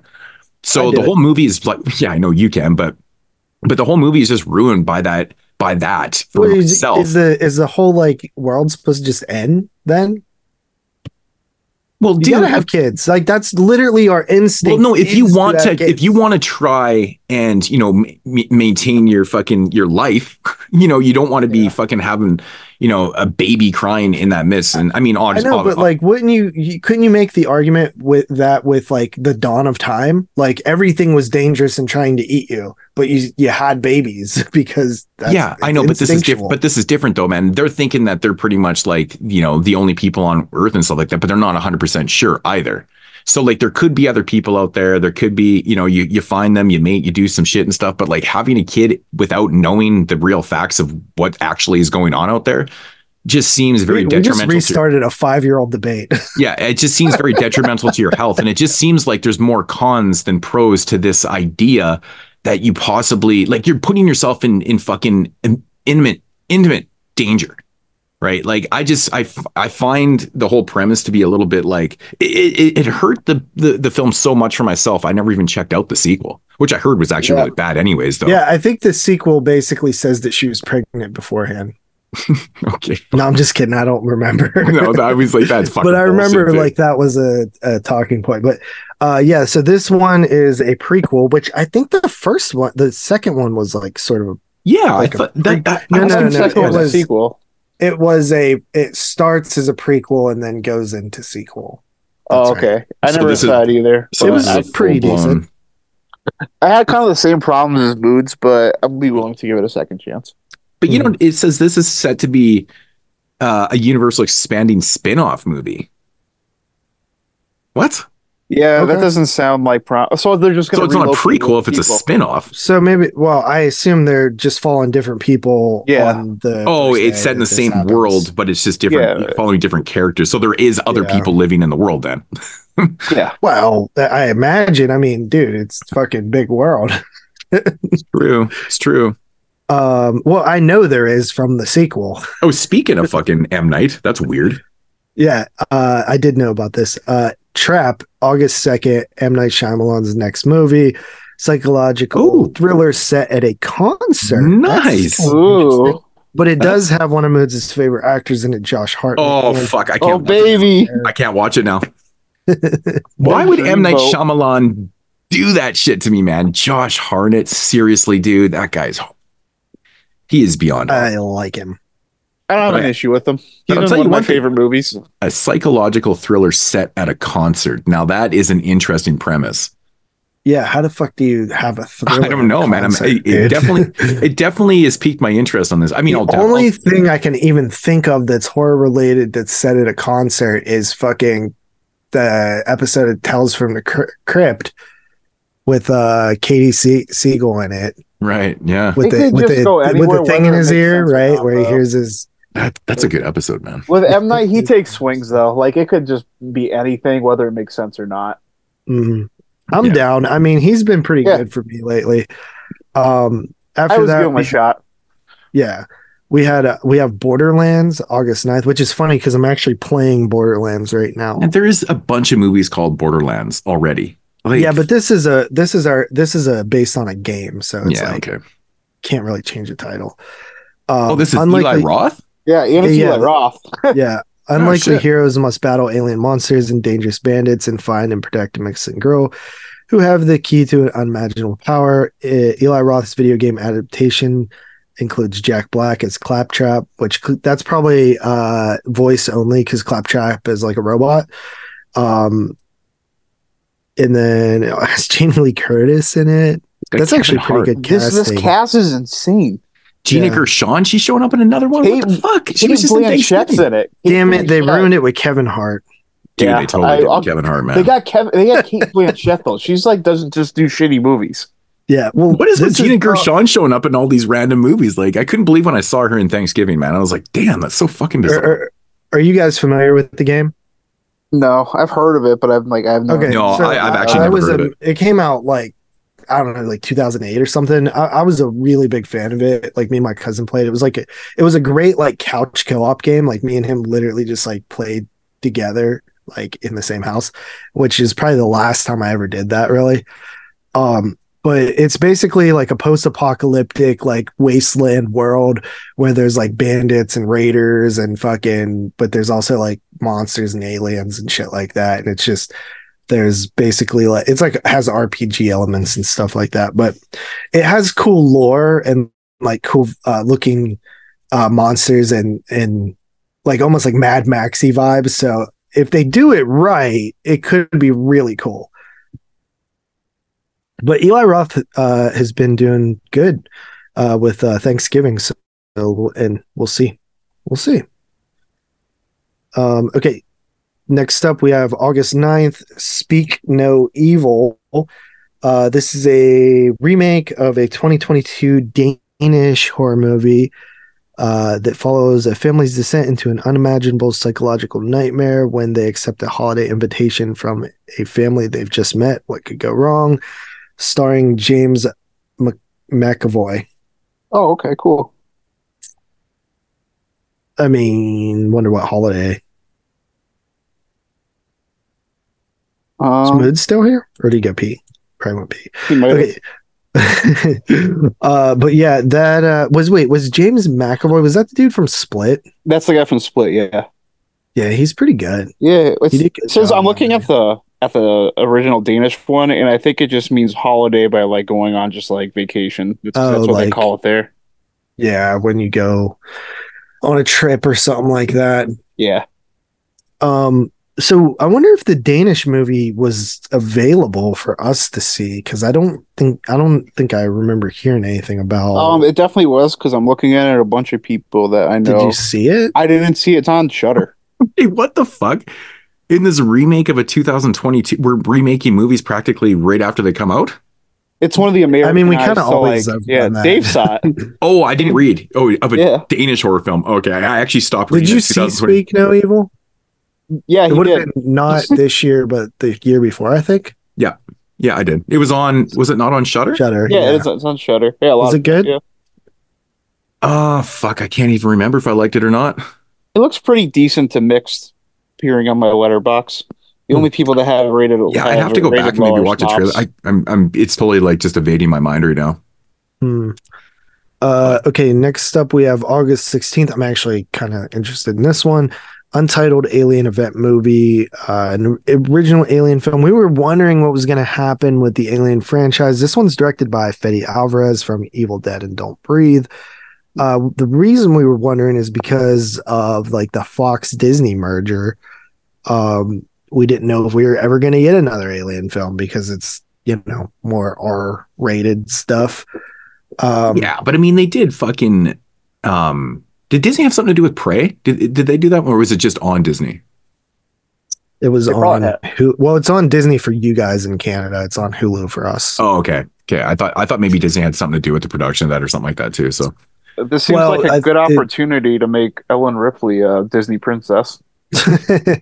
no, the Yeah, Alien right? Queen, dude. the Right. Alien Queen is definitely a Disney. You know, it's really funny that I was actually just thinking of the Alien franchise just the other day and thinking to myself, going, man, I'm I, like, I wonder if they're going to do another film because it's been a while, right? It's been a little while. The last one we got was it Covenant? yeah, it was Covenant, Covenant, yeah. which I, I didn't think was Sucked. overly the greatest, man. Yeah, I It didn't was like okay. it. The the best Alien movie since like Alien is Prometheus, and it's Yeah. not even an Alien movie. Really. And- I, And I Prometheus hard was- agree with that. Yeah, Prometheus was a weird one for me because when I first watched it, I didn't really care for it too much. But then it took Yeah. it took another watch to kind of to kind of get it, not really get it, but like just accept it a little bit more. Yeah, it was it was a weird first watch for me, man. Well, the the fucking thing about Prometheus with me, bro, is I'm pretty sure that I watched it and did not know it was connected. I just bought it in the red box or whatever right. back in the day, and, uh, and then at the end, it, it like connects to the Alien films. I was like, holy shit, you know. yeah. Um, but I actually, uh, I actually really like the idea of the Alien franchise. Like, there's the first like three. Actually, I even like the fourth one a little bit. Um, It, it's It got some fun moments, man. I, when Yeah, we it's when we just- reviewed it's a it, fun '90s space movie. I think we all said that like, man, it was just so much. It's so much more fun than you ever remembered it to be, right? right, yeah, Yeah. probably when it came out, I would have maybe been pissed off because it's like a step down. But in hindsight, it's like, Yeah. it's pretty fun. Same thing with Alien Three, really. Um, but yeah, I'm curious to see what goes on with this one. Fede Alvarez directing. That's kind of interesting. Yeah, it is interesting Um, actually. But okay, uh next up, this is probably like one of the most anticipated films for me. I just Oh. like hope to God that it's like done right. Uh September 6th. I got a question. Like, uh, they're obviously going to in the narrative like clear up what happened to the original characters because they're not in it, right? Uh, Like, I'm assuming well, that they're they're probably going to explain away what happens to Geena Davis and Alec Baldwin, like because Oh. they're, they're fucking dead. I mean, they should technically still be available, not available, but like you know, in the narrative, right? Because like, where would they be going? right. Um, know what I mean? Yeah, I assume they'll have to explain something. Um, I don't even know if either of them are in the movie. I didn't really look at the cast. it doesn't. I'm looking at the cast when they're not on it, but who No, knows? I heard that they're not in it 100% sure. And I was thinking to myself, I'm like, well, then, because it's supposed to be taking place, I think, in the same house too, or something like that. It is. They rebuilt it. I've seen pictures of it. Right. And so I'm But like, well, there's- where the fuck are they then? You can kind of Because in the um, original narrative, they're, they say that they're there for 100 years. Right, I do remember that, and um, but I, I assume there's probably a lot more. Lore. I mean, there's definitely lore that we, we don't know about, so they could Mhm. probably just make something up. You know what I mean? Yeah. Um, I'm just so but- excited yeah, to this- see Michael Keaton's performance as Beetlejuice again, man. Yeah, so we have uh, the long-awaited sequel to Beetlejuice, Beetlejuice Two, which stars Michael Keaton, Winona Ryder, as well as Jenna Ortega, which is a, like just seems so right to have her in this, like just based on like what she's been up to, what So she's wh- been doing. So what's her role in the movie? Uh, Daughter I Lydia oh, Deetz, yeah. bro. Oh, which I- makes so oh, much she's sense the to me. daughter because- of Lydia. D- okay, there we yeah, go. because Lydia Deetz was like the original goth chick, and like Jenna Ortega is like the new goth chick. you know that what I totally mean? does make sense, actually. That's interesting casting. She kind of is like the modern successor to Winona Ryder. at Right, that's what it feels like. That's why I was like, it just feels so right. But um, as somebody who loves Beetle, I mean, shit, we just reviewed it like a couple months ago, right? Yeah, we did actually. It's weird. Yeah. Um, we love Beetlejuice here on Twenty Two Shots. I wait, Tyler didn't like it as much as us, I think, right? I give it an eight and a half. Oh, okay, so he likes it. a l- That's actually a really good rating for Tyler. That's like a nine and a half for me. It's like it's just a movie. It's like it's not something that's like one of my personal favorites, but I had a lot of time, a lot of fun like revisiting it, and I Mhm. like really like respect it for like the movie it is. Tyler's you will, eight and the half more is like you a watch 12 out it, of the, 10 for me. Right. the more you watch Beetlejuice, the more you will love it because you'll start noticing like just other like really creative like things that they do and and they build like a whole entire world of, in the afterlife that's so different from anything we've ever seen. Um, but yeah, It's the aesthetic, dude. It's like it's like burnt in my mind of Mhm. just like the the the the shape of the hallways and stuff and the way the color coordination is and stuff. It's just it's so fucking trippy when they go through that, you know, that when they're walking down the hallway and shit. I love that so much, dude. It's like ingrained in my mind. It's like really ahead of its time for like that time period too. Oh yeah, big time. The effects and shit are like the oh man. I love the claymation. Like, I, there's a lot of really cool things about that movie. That, like, Right. it's- like, even thinking about it now, like, I like it more. Right. Yeah, it's so Um, good all the way around. Good performances throughout the whole film. Great cast in that film though. Like everybody it cast, was cast well in that in that film. All right. Next up, we got September 27th, Saw 11. Uh, so yeah, this was announced pretty quickly.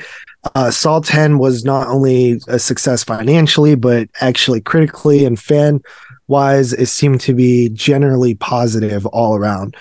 Um, so I think that it's kind of interesting that they're continuing. Um, I was listening. Christian seems to think that they're gonna take place right after this last one. So again, like in between One and know, two.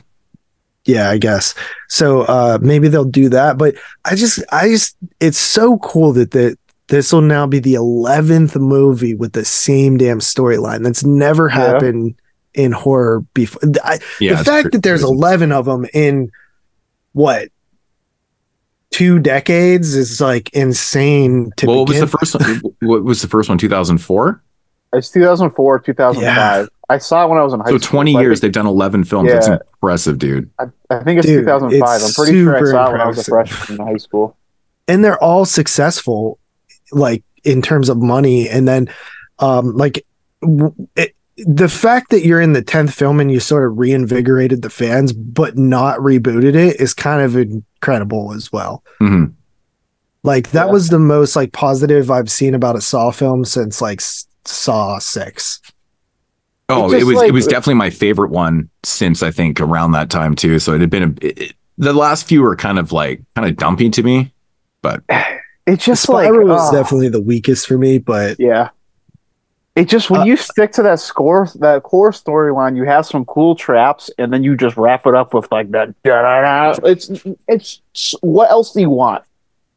Yeah, dude. A- And honestly, but the, the- I will say that the story was actually like well done in, in Saw 10. Like it, It was definitely more The- thoughtful than the last several. yeah, like it, it didn't feel like just thrown together for the sake of making a sequel. and but it's also you know? because of where they placed it though. They wrote this narrative like in between one and two, and it I think it's just it was almost like a fail safe, really.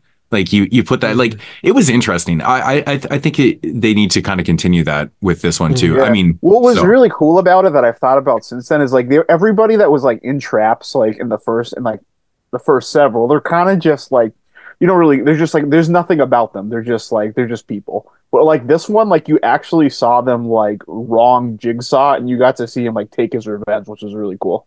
Mhm. right. Yeah, and, and it actually was like pretty sad. like like he's all like thinks that he has like a chance here. like Mm-hmm. this amazing new treatment and he just gets fucking Yeah. ripped off. yeah, it's bro. fucked. Yeah, and it's like th- that. Talk about the wrong person to fucking do that to. hmm Um. Anyway, uh, next up, October eighteenth, we got Smile two. Um, I I enjoyed Smile quite a bit. I need to So- rewatch it, man. I was, you know, I thought it was okay. I, I wasn't like the hugest fan. I, I definitely people around these parts liked it more than I did, but Yeah, I feel Mm-hmm. the same. I, I you know, I didn't hate it. I give it another shot. yeah, I, I, I definitely need to rewatch it. Well, as you guys know, I'm a, any t- any movie that can like scare me is usually gonna be like something I like. Mhm. Um, and Smile Smile is pretty creepy to me. Uh, next up, we have October 25th, Terrifier 3, the third entry in Damien Leone's um, popular film series. He's Art the Clown, expanding his slaying ground. The ruthless killer is set to unleash chaos on unsuspecting residents of Miles County as they peacefully drift off to sleep on Christmas Eve. I mean, bro. Went from Halloween to Christmas, man. That's amazing. Bringing it to Christmas is a really smart move, I think. I agree, bro. I But we- but we- 100%. but we Chris joked about, in this, hell yeah. But there's like, you know, we joked about it that they should just continue along this road and just keep setting them on different fucking national holidays and shit. Yeah, that'd be dude. so sick. Valentine's or New Year's Eve next. yeah, and then Valentine's. That'd be fucking awesome, dude. They should totally do it on Valentine's Day though. Like that would just it actually kind of fits because he I could just see him like with like a cupid bow and arrow, right? Like I just feel like I mean, these movies are performing so well that like I can't see them stopping. So like it's just gonna turn into this massive franchise. So why not just continue down that Yeah, road? and like just make a whole franchise of because- like holiday films? That's fucking amazing, dude. Yeah. we haven't had an original horror like franchise character in quite a while. So It has been a long It time. feels it feels good. Um, and I'm and it's the rare, rare circumstance in which you see a, a film that is pretty much an indie flick break on through into the mainstream, and it, it's really kind of broke new ground and new territory Right. for for the future and potential, you know, projects. Like who would have ever really thought though, right? Like when you watched All Hallows Eve, you see this like short of like this fucking killer clown and shit, and and then to see what it is now, like you would have never thought it'd be this. I mean, dude, to be fair, like Jeremy is the first person I've ever heard talk about that movie. And it was back like when it first came out, and Mhm. it took years for them to even for people to even see those original All Hallows Eves and stuff. yeah, I mean, you know, so it's kind of interesting. to be fair though, too, like the other shorts that are in that anthology, if you want to call it, are, are pretty Yeah. bad actually. I Yeah. actually watched it like maybe like a year or two ago for some reason, but yeah, I pulled out like the old Blu-ray of and like everything else in this sucks except for art. yeah, yeah, it, it I actually big watched time. it on Joe Bob for the first time over the summer, or I think they did it on in October this past October, and I and watching it, I was like, dude, I was like, this is not. It's just like it- it's like good, looks garbage too. It just looks like something you'd see on Tubi like in 2023. Yeah. Mhm. Well, it was totally just a put together fucking, you know, anthology quote unquote, right? Right, Yeah. right. Just it's a collection of shorts. So the, I mean, when you have collections of shorts, man, they always vary in in content, obviously, and quality and shit. And that's a great example of two dumps and, and a hit. right. Yep. So That guy was in credit too. That guy Damien just like believed in his character. hmm hey man, you got a vision, man. You fucking roll with that shit, man. Sometimes your gut feeling is uh what you need to do. You need to roll with it, man. Yeah. Mhm. You gotta- have instincts, man. We got instincts. Gotta applaud it. Uh, next up here, we October twenty fifth, we got the Wolfman. Uh, this is Leigh Whannell reteaming with Universal and Blumhouse to direct a new take on the Wolfman. Um, I like Leigh Whannell. Uh, I like uh, what was the movie that Upgrade? Who did Upgrade? That was Leigh Whannell. That was really That's good. the Aussie film? Yeah. No, the one with um the guy that looks like Tom Hardy. I forget his name. Like David. It's like a Marshall or something. RoboCop thing. Oh yeah, yeah, Yeah, yeah. No, it's like a good. sci. Yeah, it's like a sci-fi action horror movie. It's really cool. Yeah, yeah, it was pretty. Yeah, no, that one. Yeah, I actually own that. That's, that's a great movie. Uh, curious to see what they do with Wolfman. Um, I, I always just wonder like how they're gonna do it. Like, are we getting like a bipedal Wolfman? Are we getting like a more animalistic like wolf? Is it more like man wolf or wolf man? You know? Yeah, I would like to see him kind of like keep some of like the original spirit of it. I like I I didn't like dislike the Invisible Man or anything, but I kind of just like much prefer like the original like spirit, and not like the technological explaining it type of deal. Hmm. yeah. I, I'm kind of, I'm with you on that one too. They they should actually do this new. Like I'm seeing the screenshot right here, like the original. They should actually do the new one in fucking black and white. That'd be sick. But Or at least like have a they're bunch of fog. Yeah. yeah. Wolfman got so much damn fog. I mean, I'm not gonna lie, dude. Blumhouse is so fucking hit and miss with me, man. Mostly miss. Like to be honest, like I seem to like not like as many Blumhouse movies as I think Uh, they've kind of just like for the most part they they they have a, a teen audience and Yeah. like a young adult audience and they're just they're churning out movies that are just entertaining like that are going to be entertaining Mm-hmm. and appeal to that audience and you know some are going to work some aren't I think if Yeah. you want this one to work, man, make this like a hard R Wolfman. Like I would take that, that. original premise and then just fucking make, make it bad shit though, man. Like super violent and gory and shit. I think that that'd be the way to do a new fe- Wolfman movie. I feel like you need to really it like for the Wolfman to work in modern day.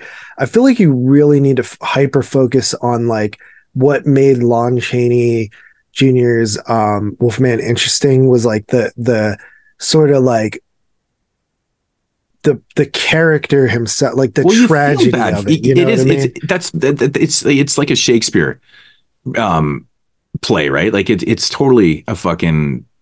tragedy. I- It's totally a tragedy, right? you feel I bad feel- for him I feel the like whole if time. you if you do like a really good like character piece, with that. I feel like that's the way you do it, and Yeah. you you make it almost like more of like a serious like. I guess you uh, couldn't combine the two because if you're doing it like that, you can't really go out of your way to make it like super ultra violent because then it, No, it, it, it, could still be takes away from it. ultra Yeah, violent. it could still be violent. I, I mean, I just guess feel like could. for like the audience they're aiming for, like they don't really want that period piece story, which is what makes me a little nervous. Right, right. Yeah. Yeah, that's what I'm So saying. set in Like, modern I'm not times. sure. uh, Like, yeah, well, I, I, I spoke wrong. I just like the personal like character piece. mhm. Mhm. Yeah. Um, from going to from one classic horror icon to another, we have finally um, December 25th, Christmas Day, we have Nosferatu, the Robert Eggers' gothic tale of obsession obsession between a haunted young woman in 19th century Germany and an ancient Transylvanian vampire who stalks her. Willem Dafoe, Bill Skarsgård, Nicholas Hoult, Emma Corrin, Lily Rose Depp star in this highly anticipated feature. You know, man, I, I- mean, I, I love Robert Eggers. This movie is going to be probably fantastic. Um, it's going to look great. It's going to have great performances. I mean, really look at that cast. I just don't know if I want this movie. Like, I, I agree with you. I just like, don't I want a Robert understand. Think movie, but I would like him to do something I know. else. I think Robert Eggers is wasting his time with what, which is, you know, i- i- don't take this like the wrong way. Like, I think he's just, he just doesn't need to do this. He needs to do something original with the, with the, his style of filmmaking and his potential to become something so huge. I think this is like a step back for him to be doing something like this because, I mean, we don't need another Nosferatu film. Like, I mean, the last one that we got, you know, the Herzog film is I'd fucking say, timeless and amazing. uh, That's, yeah, that's Last Voyage film. of the Demeter was the last one we got. Okay. Yeah, Yeah, okay. Besides that shit, but I'm talking like actual. Yeah, I guess that's not Nosferatu too. But you know, Yeah. But like, I mean, that movie is just so fantastic. Klaus Kinski's fucking amazing, and I don't know what it is. I think it's because Eggers is just attached to this that I'm I'm so kind of almost detaching myself from the idea of wanting to be. I like just Something I literally wanna think see. he is the perfect person to do it I, though. I would also agree with that. Like his like vision and his style, like I think really lends Oh, itself. 100%. something That would. I'm not saying this is not the wrong. It's just Yeah. For me. I, I am. al- I'm also coming from a very selfish place too. I just want to see something original from him, right? Yeah, I, I'm the in the same park as you. Well, like I'm happy we're three getting. damn any- original movies, and like two of them were great. and I know, but look look how many okay. filmmakers that we grew up watching and, and all the filmmakers, you know, over time and shit, and they did nothing but original shit. They weren't remaking people's stuff, and and like that's just the Yeah, you norm know, John. Carpenter never remade the thing or anything. I'm not talking about just him. Like, fuck, come on, you know what the fuck I'm talking about, man. Dude, most of them have did at least one remake though. That's the funny thing. Argento did like six. Yeah, Argento did a remake. What did what did Romero remake? Romero did Romero remake anything? I don't mm. think Romero did one. Yeah, I can't think of anything Craven Craven did he do one? Cronenberg did. In a sense, I guess he kind of did a remake. He did a he he did an adaptation of Virgin Spring. Virgin Spring. I definitely Yeah, I don't like think- it. that no, that was a fucking remake. It was just it was like He just did it totally he different. didn't acknowledge it. Yeah. he didn't I, I think that's I think that's different enough though. it. Well, yeah, because it's like Yeah. different time period and stuff. Yeah, But, but like you could say the same thing about like, you know, the thing. Like the thing is like not really like the original at all. Yeah. I, I agree. It's like it's more of a sequel, if anything. But no, I mean, i- is it the It's mo- its own most version. exciting Yeah, film for him to do? No, not really. But I also think that we haven't like Children of the Damned was a fucking total. Village. That's a fail Village. by. yeah. He did that for a paycheck, though. Oh, He I know, just- I know why he yeah. did that movie, but it's just to, to for me, it's still funny that he ended up doing that fucking movie. Like, I honestly don't even hate that movie. I do. I think the cast is like it's awkward in that movie too. I don't know. There's something weird about the cast in that film, like Kirstie Alley and shit. I don't know. It's fucking strange to me, man. Christopher Reeves. Yeah, it's a weird one, man. Fucking Superman and Kirstie Alley from Cheers. I'm like, fuck, where's Sam? Yeah, well, I, I think Uh, that this is going to be a test to see like if Robert Eggers like can take like a property that exists and you know do something unique with it Yeah, that's- I mean, that's true. because like he's really good at the period piece stuff. That th- that's why I'm like most interested in it because like I just know that it, the scale of it is going to be like probably like pretty amazing. Mhm. So we'll see. We'll see how it goes. Um, I'm ass- like, who's Willem Dafoe's playing Nosferatu? Obviously, Um, I would presume so. just I'm just thinking like or what's his, that like? Just like his because- facial Oh, structure. like- Skarsgård. yeah, Skarsgård would be a good Nosferatu. but like I'm just thinking like the way Willem Dafoe looks, he he just kind of in a sense, you know, he's, he's like got that kind of skinnier he's and got that has, like, interesting look to his face, like you know, pointy Klaus face. Kinski, like Klaus No, Kinski was like so Willem perfect. For, Dafoe is Professor Albin Eberhard von Franz. so that, that surprises me because Dafoe, I just you know, based on his facial structure, would be it just seems like Nosferatu, man, just Yeah. weird looking. I don't know, Bill strange. Skarsgård is Count Orlok. Okay, crazy, Hmm. Interesting. Interesting. weird. Oh, this next one got me Um, fucking. Got I me a little actually watched Nosferatu for the first time recently. like the original one from Yeah. 22. Is it 22? Yeah, or 21? I yeah. I think it's Um, 21 or 22 or something like that. It yeah. 21. Well, didn't it just My- it just had its 100th anniversary. You want to read the next one? My page is like frozen. Okay, so uh blackout quarter 1 says quarter 1 2024, so I don't know what the fuck that means, but anyways, it says the latest from Larry Fessenden follows small town artist Charlie, a tortured I've man seen it already, bro. whose drinking binges blur with a sneaky suspicion that he might likely be a werewolf. Okay. Dark Sky Films, cool, will release this werewolf tale in the first quarter of 2024. So we're kind of going backwards, I guess. So in time here, but uh okay. You It's saw this good. one? Yeah. Fuck. oh, that sucks. I saw it back in August. How did you see it? Festival? Uh yeah, Fantasia uh Fest. But the version I, I I'm and I'm kind of like hesitant because like the version I watched was incomplete. Um Incomplete, you that- mean? that- yeah. Why? Why would they show an incomplete film? I don't understand it's that. like, did they give you a like it had a, a like it had a feedback te- card? it had a temp score. yeah. Okay, that's really odd. Did they give you like a feedback card at the end of it or something? No. Oh, because I, I saw returns at Nukem High Part 2 like that, and like they gave us like a feedback card at the end of it. So like, but it was like incomplete. There wasn't music and spot shit like that. Alright. Yeah. Okay. Yeah. No, I thought it was pretty generic and not, not very good. But um, you know, it might be. It might have just been an early. I'm still gonna check it out. I'm not sure. I'm still going to check it out because it's Fessenden. I, I love Larry Fessenden. So interesting. Yeah, this next one's kind of interesting too, man. It's called Ash, um, and it's directed by Flying Lotus, which is fucking crazy. That's Like- the Kuso guy. Is yeah, that yeah. who Well, that is. Flying Lotus is an artist, right? Like he does Right, right, fucking yeah. music. Like I, I actually love Flying Lotus, man. He's got tons of really cool shit. But yeah, like when he did Kuso, that was That was such a weird fucking.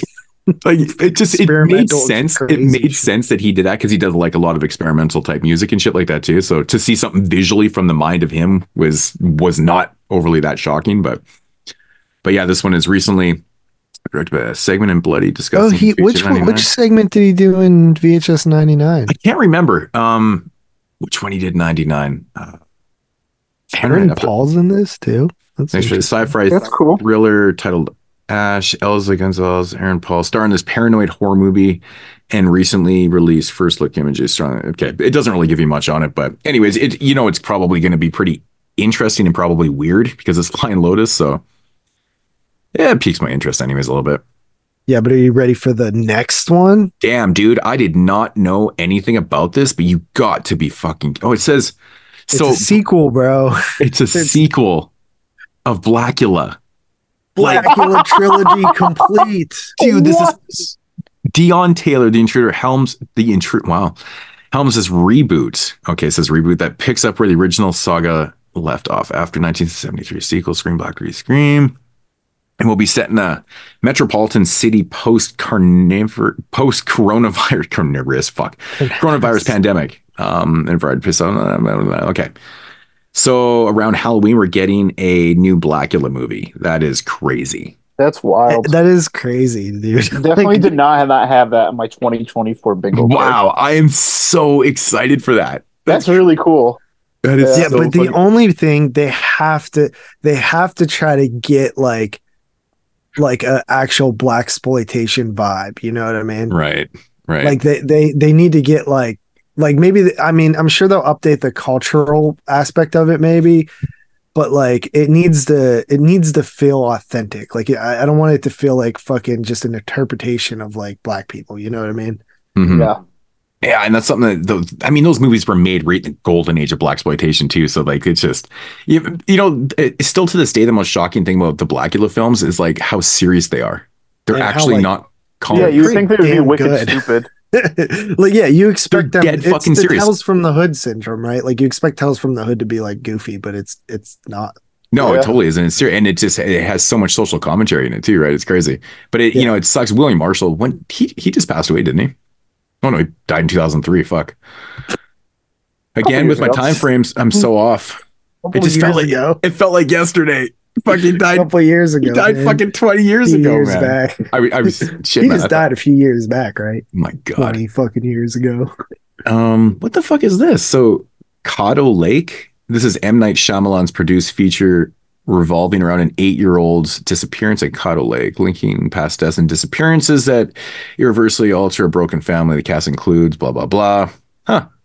He's So trying Shyam- to. It's gonna be like the year of Shyamalan. Yeah, man, it's like all over the fucking place. And I knew this was coming out. I- I know this was in development like a few years ago. Um, so the Crow reboot, not reboot, but um, readaptation, I guess, right? Because it's based off a graphic novel, I believe, Is it? I didn't know or that. or just or is it a comic or something?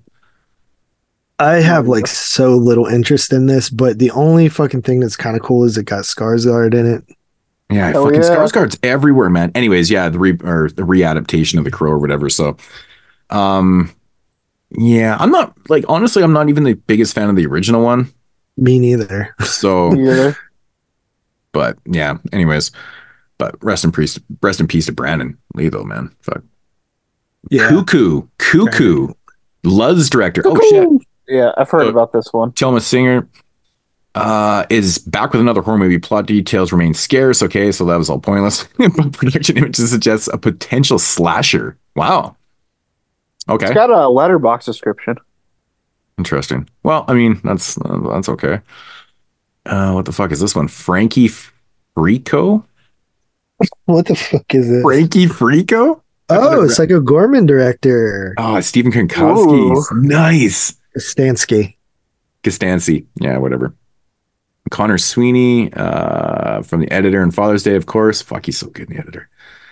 Is he actually, It's fucking hilarious. and he accidentally lets loose a trio of tiny troublemakers into his home, led by the maniacal rock and roll party monster Frankie Freako. I mean, it's gonna be fun. Just reading that was like, oh my god, I was trying not to laugh. Oh, okay, that sounds awesome. I'm so excited for that right now. I did not know about that one. Fuck. hmm That's what I'm Handle- saying. This list is actually pretty good. Like Yeah. it, it's like very insightful. Handling the undead. Another. I haven't been saying the dates because they're all to be determined. Determined. Uh, handling the undead. A strange phenomenon erupts across Oslo. So this is set in Finland because Oslo's in Finland, I think. Um, causing a strange spike in electricity that resurrects people who recently died. Oh, the Norwegian film. Well, I was close. Norway. I was I was close. Uh, Norwegian film is is a feature length uh, direct. Say that name. Nope. Hvistendahl. Yeah, I can. Wow. Okay. That's sounds. That wasn't bad. That, that's an interesting premise, though. Like le- electricity that's resurrecting people that just died. Hmm. I mean, Sounds like Shocker. it, it kind of acts actually makes sense though because you could actually resurrect somebody with electricity. So it actually, Yeah, like sense. like it with a car battery. hmm Oh god. stupidest fucking MacGyver shit ever. Are we gonna start an eleven year old argument? No, right. I can't. I can't even. I can't take that. No, we that was not an argument. We all agreed it was stupid. It is Oh, okay. stupid. That was not a debate. Yeah, I remember like loving the movie at that point, like my like twenty two year old self, and then that happened. I kind of just looked at the screen like, uh, I still hate that part. It's just so stupid. It is stupid. You didn't have to do that. Yeah, you did it. Um, Hostile Dimensions. Now this looks trippy. It's got like a bunch of doors on a beach. It's weird.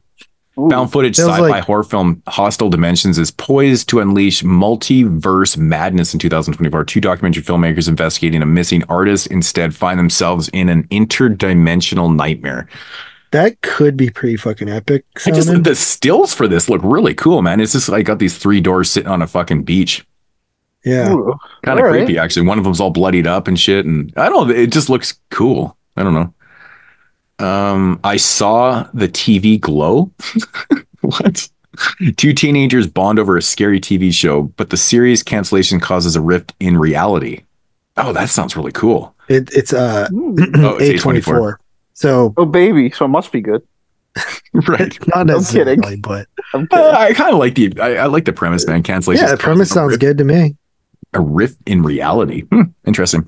In a violent nature, Shudder, Shudder's un- upcoming slasher follows an enigmatic resurrection, rampage, and retribution of an undead monster in a remote wilderness.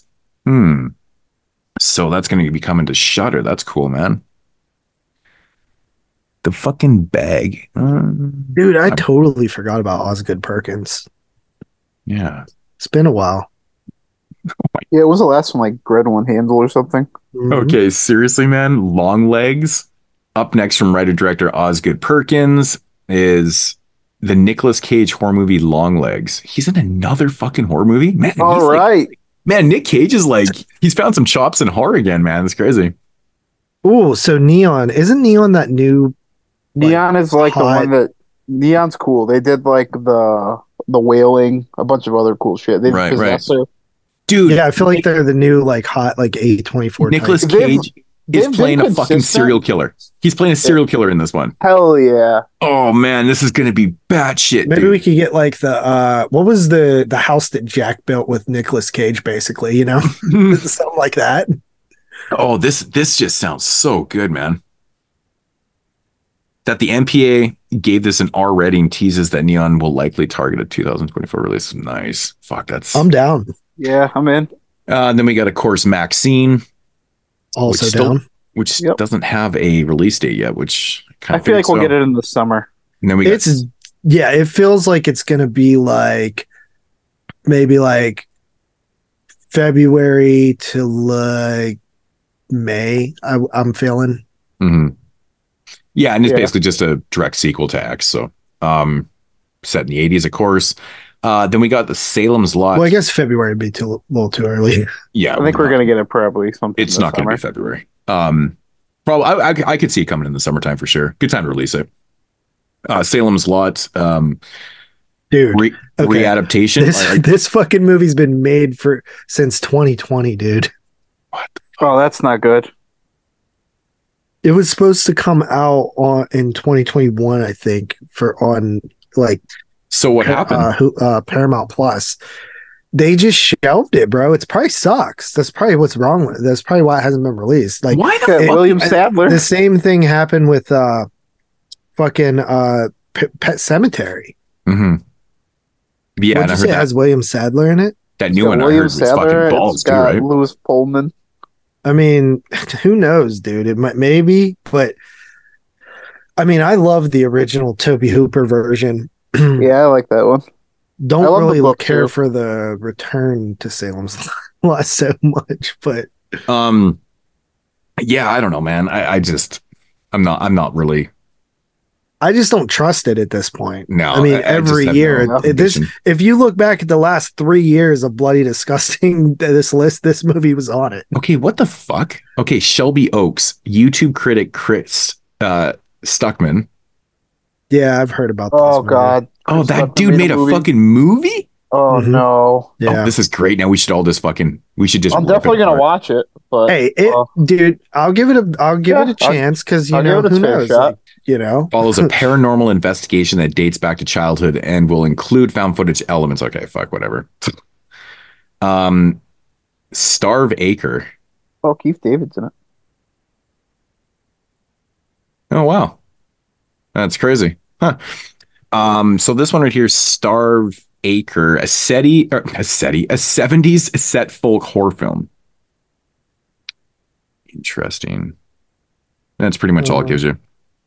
Toxic Avenger remake. Um, I still don't know what to think of this, man. I can't even believe that Peter Dinklage is playing fucking I don't I don't know what Toxic. to think of that. like I, I mean I understand that like the original film is goofy. It's it's meant to be like a comedy horror thing, but like, is that what they're doing? They're they're just making it even goofier by not. casting I, Peter. I have no this? idea what a, a non Troma Troma film is gonna look like. It's But, not like, kind of I a assume crazy it's not gonna. But the Toxic Avenger- the idea behind the Toxic Avenger was to take this like nerdy fucking janitor, and he he obviously gets like morphed into this like huge bodybuilding fucking you know Toxic Avengers, you know the superhero. But they're starting out with a fucking with a small dude in this. Well, maybe the maybe like the. I assume that maybe somebody else plays like the mutated version. Hmm. He says he as he transforms from corporate janitor to mutated superhero, mutant su- superhero. Yeah, I'm looking I'm just. ca- I'm just. I'll give I it just a I'm. I'm, I- I'm so I have no confused by this. Like I'm looking at the cast list, and there's like a Winston character, which is Peter Dinklage, and there's no toxic toxic character. So I don't know. it, it does say right here like he, that he plays as he transforms from corporate janitor to mutant superhero so i i don't fucking get this man i don't know if it's going for straight comedy because i mean that in itself is is funny because and it's only funny because of like what the original toxic avenger is it's like a big fucking superhero you know what i mean I'm, I'm not i'm trying to be polite about this i'm not trying to be rude um and then we of course we have a witchboard remake happening too um that's crazy. The remaking Witchboard. See, like I don't mind like a remake like this because they're clearly not trying to capitalize on like the notoriety of Witchboard. It's like they're just making a trying to make a better version of it. Yeah, it's Chuck Russell doing this one. Yeah, so that's pretty interesting in itself. And yeah, that's uh, that actually concludes the fifty-one horror movies from 2024. Crazy. That was a lot. yeah, that was actually a long. That that took a while. That took a while. That was a big segment. Yeah, I knew. I knew that's why you were like basically skipping over the intro because you knew it was gonna be long. Yeah, exactly. Yeah, I, I there's a- feel like it was over an hour just for that. So I have like two more um to be on the lookout for. They're both foreign and they both did well at festivals. One of them actually played at Fantasia and played at like New York Horror Fest or Brooklyn Horror Fest or something. I'm surprised Mhm. that wasn't at the list. It's called Red Rooms. Uh, I guess it's more of like a seven, like Silence of the Lambs type movies, like wrapped into a courtroom. But I, I've heard it's extremely disturbing. Mm. So I, Yeah. I'm really looking forward to that. That should be soon. And there's a, it looks like a South Korean one called Sleep that also played at Fantasia. Yeah, that's the only thing I don't like about Fantasia is like there's it's so hard to like actually get the stuff you request. Um and usually a lot of like the bigger stuff is even harder to get. So I don't think I even had a chance to see those ones. Yeah. Yeah, I've heard a lot of good things. I think Red Rooms is probably going to be coming out pretty soon because I, I know some people have already seen it. Yeah, I, I ended up getting COVID right when Fantasia started, so I didn't watch as much stuff as I did the year before. Um, but anybody can pretty much like tr- like get on that. Uh, you just have to apply. You just literally go to their website and apply to review the titles. Right. Yeah, but like they, you have to be like from an outlet that reviews it, right? Yeah, but I mean, if you have a fucking YouTube channel, you, Oh, that's yeah. what I do. mhm. Yeah, you know. that makes sense. Q Q, Uh, is that it? Yeah, those are the only two that I have Yeah, that I- I covered. I gotta pee though, so we need to take a break. Okay. Well, no, I mean that's it for the intro, anyways. Okay. Yeah. Right. So yeah, that's gonna conclude our 2024 look um, of potential Oh. horror films that are coming out. So I guess what one I mean, besides Maxine, what are you most hyped for? I would probably say like some of those like A24 or like that neon one sounded cool. Um, Um Tyler. of the ones that were on that list, yeah, I'm probably leaning towards the A24 one, uh, whatever what it was called, the one about the like the, I saw the TV. Well, that sounds really cool. Yeah, Uh, the Nicolas Cage one sounds cool. Yeah, that one that- sounds cool. Um, the Hostile Dimensions one sounds really cool. Stop motion sounded really cool.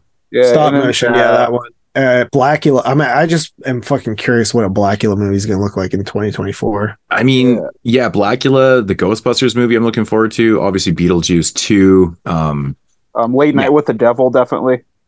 yeah. The new Godzilla movie, of course. Um I thought that horoscope sounded okay too. The Nicolas Cage one sounds like bad shit. This man. year, I think sounds already more promising than 2023 did. I am pretty curious on the the M Night Shyamalan's daughters movie, The Watchers. I mean, Yeah. I'm just I'm just curious to see. Like it's, it I, doesn't. it's I Night Shyamalan dog. I night I night. Uh, what was the other one? There was one more. Sorry, I'm trying to focus here. I can't remember what it was now. I mean, there's obviously Terrifier three. I'm curious on. Yeah, it's Saw 11. Uh, Um. Oh yeah, Ash, the one by Flying Lotus. that one just sounds fucking Yeah. quirky, man. Super, super quirky. But yeah, I mean, it, it- you know. Oh yeah, Frankie Freako, man. That just went right to the top of my list. Had no idea. No Yeah. idea. Like this. Oh man, dude. oh, the the one with the 70s uh TV show aesthetic. That one. yeah, That one. yeah, that one too. Yeah. Yeah, Yeah, there's some pre- definitely a little optimistic about the stuff we've seen. It seems like there's a lot of movies that got like at least when I was researching for like to get movies on 2023 that like did well at festivals and just missed like getting a release this year, and they're all going to come out next year. Yeah, Yeah, I mean, it definitely looks. I think a little bit more prom. I think even when we did the last year's one, I was like, man, the year doesn't look overly that great, and then it turns out it wasn't. so, but I think this one does actually show a little bit more potential for sure, at least for myself. So, but uh, yeah, so that is going to conclude the intro. We'll be back here with whatever we want to call the trilogy, the Offspring trilogy, the Woman trilogy. I have no idea what it's actually called. So, check you guys in a minute.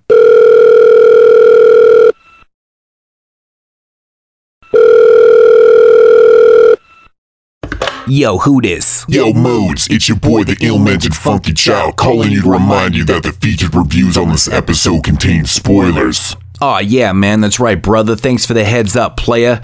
Now go back to being an unproductive asshole. Fuck you. I tell your listeners to stop being so dumb, silly, sensitive. Yeah. And now, our feature presentation. All right, so getting into the featured reviews here on episode 251, we've got the Offspring trilogy. What is it exactly called? The Woman trilogy. I think what do we call it the Dead River trilogy or something? Is that what it, is that what it was, Tyler? I'm not sure. The I Dead that's- River. Where the I'll fuck does you that that. come from? That's what you were saying It's the earlier. title of the the town, I think, oh, or something. But it's it's interesting because these are all um based on a Jack Ketchum, right? Except for Darlin, I think. Yeah, that's not. Um Yeah, so he- the the I think Jack Ketchum actually wrote the screenplay also for Offspring, so he just adapted his own material. Yeah, but the thing that's interesting about it is the Offspring novel is a sequel novel. Yeah, I know. Yeah, it's so weird. So the like Offspring is like a part 2. The woman would be like part 3. Yeah. So and it, it- so his adaptation or his book was a sequel to like another person's writing, right? Was no, it was his, his own. Yeah. but Oh, they just started. it was his first book. His first book was um off off season, season, I think. Okay. Off which season, also yeah. inspired The Hills Have Eyes. So why didn't he adapt that then and just start at the beginning? I, I don't know. I guess maybe Offspring was more popular. Okay. I guess uh, I can't imagine how bad that one was then. Fuck. All right. Anyways, getting into the first movie here, which is, of course, called Offspring from 2009, directed by Andrew van den Houten. Um, I actually know the guy because he directed a movie called uh, Fuck. What is it called? Um, give me a second here. I'll figure it out. Uh, Headspace from 2005. Um, it's actually a movie I like. Yeah, I, I actually like that movie. It's pretty good. It's got a really weird aesthetic to it, but it's kind of a it's kind of a head trip. It's like a psychological thriller kind of thing. Um, Anyways, quick little uh, synopsis here. Against the backdrop of grisly murders and child abductions, a clan of cannibalistic savages which plagued the northeast coast since 1858 is after an unsuspecting family and their innocent baby girl. Do they have what it takes to survive? Okay. Um, so have you guys ever seen this one before? No, I I'd only seen the woman. You'd only seen the woman. Okay. Yeah. Yeah, I saw this before the woman. I didn't even know they were connected though, because like when I saw the woman, I didn't really remember seeing this. I watched this on Netflix one night, like back in like 2009 or something. Yeah, I'm pretty sure that I watched the woman first, and then someone said to me, "There's there's actually a first movie," and I was like, "Oh shit!" So yeah, I had to pick. Yeah, that it's so it's interesting though because the original story off season was written in 1980 and then offspring was 1991 and then the woman was 2010 Oh wow! So he wrote the woman, and then they adapted that like right away. yeah It's crazy. Interesting. All right, so um, i think i could be wrong I mean, whatever doesn't matter. Uh, so what are your what are your thoughts on Offspring, JP? I actually thought it was pretty good. Like i i, I didn't really remember a lot about it but it's a it's pretty short. Um it's brutal like more brutal than like even the opening scene right? Like like uh you just this woman walks into her kitchen like shit shit has went down. And look know actually it did remind me a lot of the hills have eyes not like the original craven one now that i think about it I don't just get the way that they vibe. looked and stuff I read don't- that wrong. I guess there's a short story that the novel is adapted from that The Hills Have Eyes was also adapted from. Yeah, I don't really get that vibe. I mean, I I guess I can understand where that would come from, but like, yeah, I don't know. I, I don't really get those vibes. well at all. the hills have eyes was based on the story of Sawney Sawney Yeah, bean that's the Yeah. one. right, right. This which was a real this- which is a real incident that happened in like Scot S- S- Scotland or something. Yeah, I guess the novel was inspired by that too. Okay. Right. Um, yeah, it'd been it had been years since I've seen Offspring. Um, not the Offspring, Offspring. But uh, my my thoughts after revisiting this movie is like, I just feel like it has piss poor direction in it, man. Like, really? I, I hate the direction in this movie, man. It just it It feels very low budget, but it's super Yeah, low budget. definitely I don't I don't really like I just don't like the direction of this movie. Like the the you know the fucking you know the the subplots and stuff. I just it just feels very messy to me, man. I it, it just I don't know, man. The, but like when you look at the woman, like first of all, that movie is shot so much more better, and like Yeah. you know, it it's just look- night it- it- it's fucking You like can just see, bro. yeah, you, you can see the money difference though. Like, oh big time. Yeah. yeah, But I feel like this one, you know, it has potential right from the start. Like you get this really gory kind of murder scene in the beginning and stuff, and then it just it really just goes downhill. It feels like it's all over the place to me. I feel like the direction isn't really there. I really don't like the fact that they, you know, they kind of give you a little bit of insight to why they want this, you know, the, the these babies and stuff like that. You know, hence the offspring um for you know their their existence basically what what they believe in and stuff. But it doesn't really go much into it. It, it doesn't it, it gives you like minor minor pieces of their backstory and stuff and what they need this for and shit. And i just feel like it's not enough. I just feel like the the narrative it's just not really there. Um some of the kills are okay in the film. I mean there's one there's one scene in this film that still shocks me is like when one of the little kids, one of the little cannibals jumps on the cop and the cop basically shoots him like right in the face. Right in the face. Like Yeah. that's that's kind of a shocking moment and stuff like killing that. kids but- in a movie is like a quick way to my heart. yeah. I mean, it has its moments throughout the film, but it's just it's more about the actual narrative and the direction this movie goes. It's just I I just find it, you know, even for an 80 minute movie, it's fucking boring too, man. Like I just there, there's not enough in the film to keep me completely invested in the story too. Like I want more in the story. I really do. And it, the thing that really bugs me about this movie is that, you know, it's adapted by Jack Ketchum, like the actual fucking writer of this, and it's so bad. I'm just like, I I don't know, man. I, I just don't find this good at all. Like, yeah, it- terrible direct. I don't know if it's just the way the director decided to use like his vision for it or whatever. But then I look at the actual script in the movie, which is written by Jack Ketchum, and I'm like, there's just nothing there. It's so empty. it's so fucking empty. But you know, I mean, there's good, there's decent kills, there's there's some decent gore and stuff like that. It's pretty violent at times and shit, which it should be. I mean, it's a clan of like cannibalistic fucking dwellers that have been doing this, um, you know, for like 150 fucking years, of course. Um, you know, some of the costumes and wardrobes are pretty cheeseball, pretty corny. Actually, I think the kids' hair it looks like something. It's like crimped. Like it. It looks like it was like like it, it, does not look. Natural. it looks like they got those wigs from the set of Encino Man. Uh, I'm serious, dude. It's like the wardrobes are pretty bad, and like, I mean, I get the whole no talking thing, but it, at at the same time, it doesn't really make a lot of sense to me because at one time, these people, like the descendants, would have been talking. I don't know. It just the whole thing doesn't really make a lot of sense to me, and shit.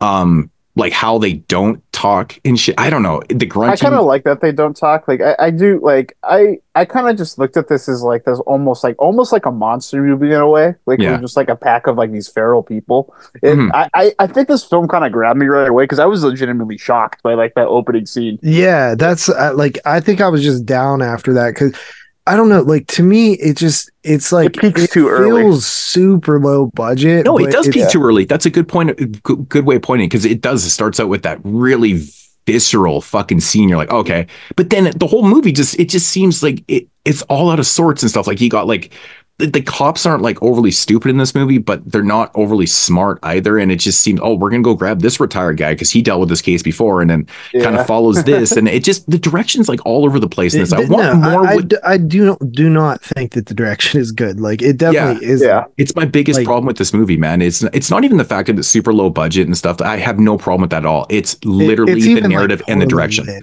I just it- think the script is bad. well.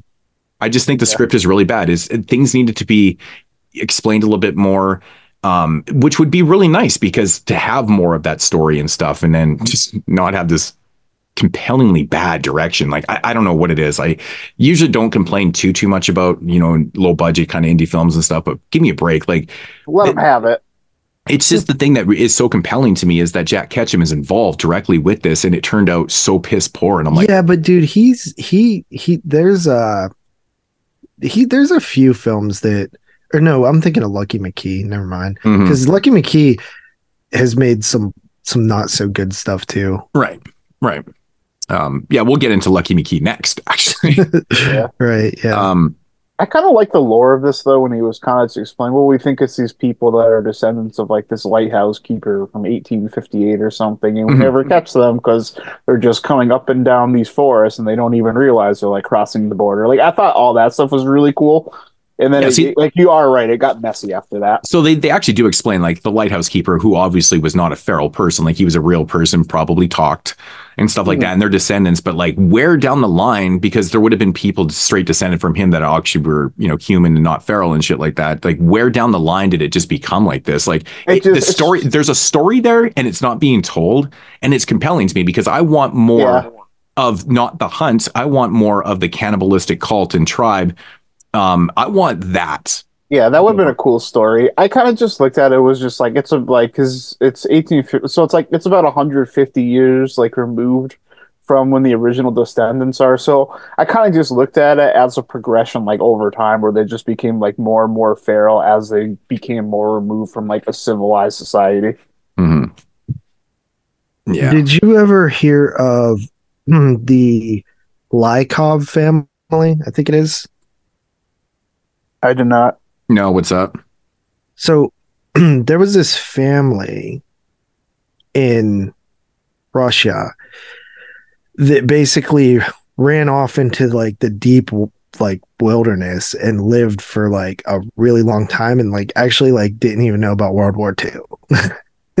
and they were like found um it, it might not be that I might be confusing it with a different family, but they lived out there and like they pretty much almost died a few times because of like just bad winter and like bad crops and stuff but Mhm. they were completely uncontacted for like decades and um i believe like the youngest kid like had like really bad like social skills so i could kind of see just in a couple generations how that could maybe happen Right. But to go completely mute though?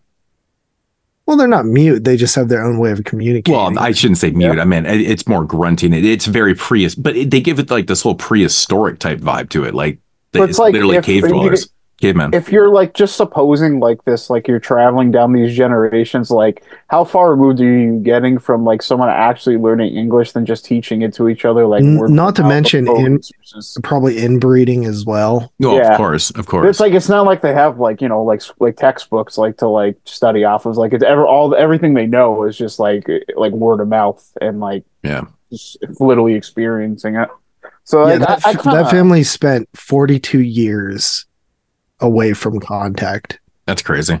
That's yeah, a if you ever, there's actually some like Vice documentaries on it or something. Saw it maybe a year ago. Mhm. It, pretty interest fucking thing. But yeah, like going back to like the actual, you know, the subplot in the film with the fucking the sister's um uh husband, the fucking dirtbag and shit like that. Like I just I honestly don't give a fuck about her sister's problems with her marriage, like her husband's. and I, the all the- characters are like straight npcs it's just mm-hmm. so full of it though, man. There's so much of Yeah. this like this shitty husband who's coming to fucking, you know, you know, see his wife and shit like that. And she's got a restraining order because he's a piece of shit and he beats her and stuff. And, and like all of this divorce talk and shit. And there's so much of it in this 80 minute movie. And I'm like, I don't want this. I don't care about this at all. I just think it's so misguided, man. Like why it's so uninteresting. It's like off-putting to me, man. You know, it's it's just crazy how much they actually dwell on this shit. And like you need to be off-putting. this guy is such a fucking piece of shit. Like there's a scene in the film where towards the end where they actually basically abduct these people and they bring them back to like this cave and stuff and like his big plan is like, oh, you know, she doesn't like to be bitten and stuff. And like he's like getting off on fucking, you know, her being like potentially raped and shit. And it's just like, ugh. It's just so vile. It's just so fucking vile. It's very mean-spirited movie. It's very mean spirited. And i like that but Me too. I don't know, man. I, I just I, I mean, I pretty much agree. Like, I think it's, I don't know. Like, i kind of It's kinda pretty much agree with to me. everything you're saying yeah, I know. Well, It's like I don't disagree. yeah but it's like i just didn't really like bother me the same way but like those are real problems mhm. Yeah, I, I think maybe it didn't bother me as much, but it, they're definitely real problems. I think the best part in the movie, besides that kid being like shot in the face, is the fact that like when the fucking mom, when she throws the fucking baby, dude, in the cave, she literally fucking teases that she's gonna throw this kid, and then she does. And the crazy thing about that scene is like Art Hindle comes in, you know, from Black Christmas. Of course, he's like the best part about the film, which is is so stupid. Anyways, he comes in guns ablazing. He's just fucking nicking off these these cannibal fucking uh, tribe members and shit. I love that scene when he comes in there. It's pretty funny. fuck them get them He just comes in, he just guns blazing, shooting everybody and fucking blah blah blah. And then she throws this kid and stuff.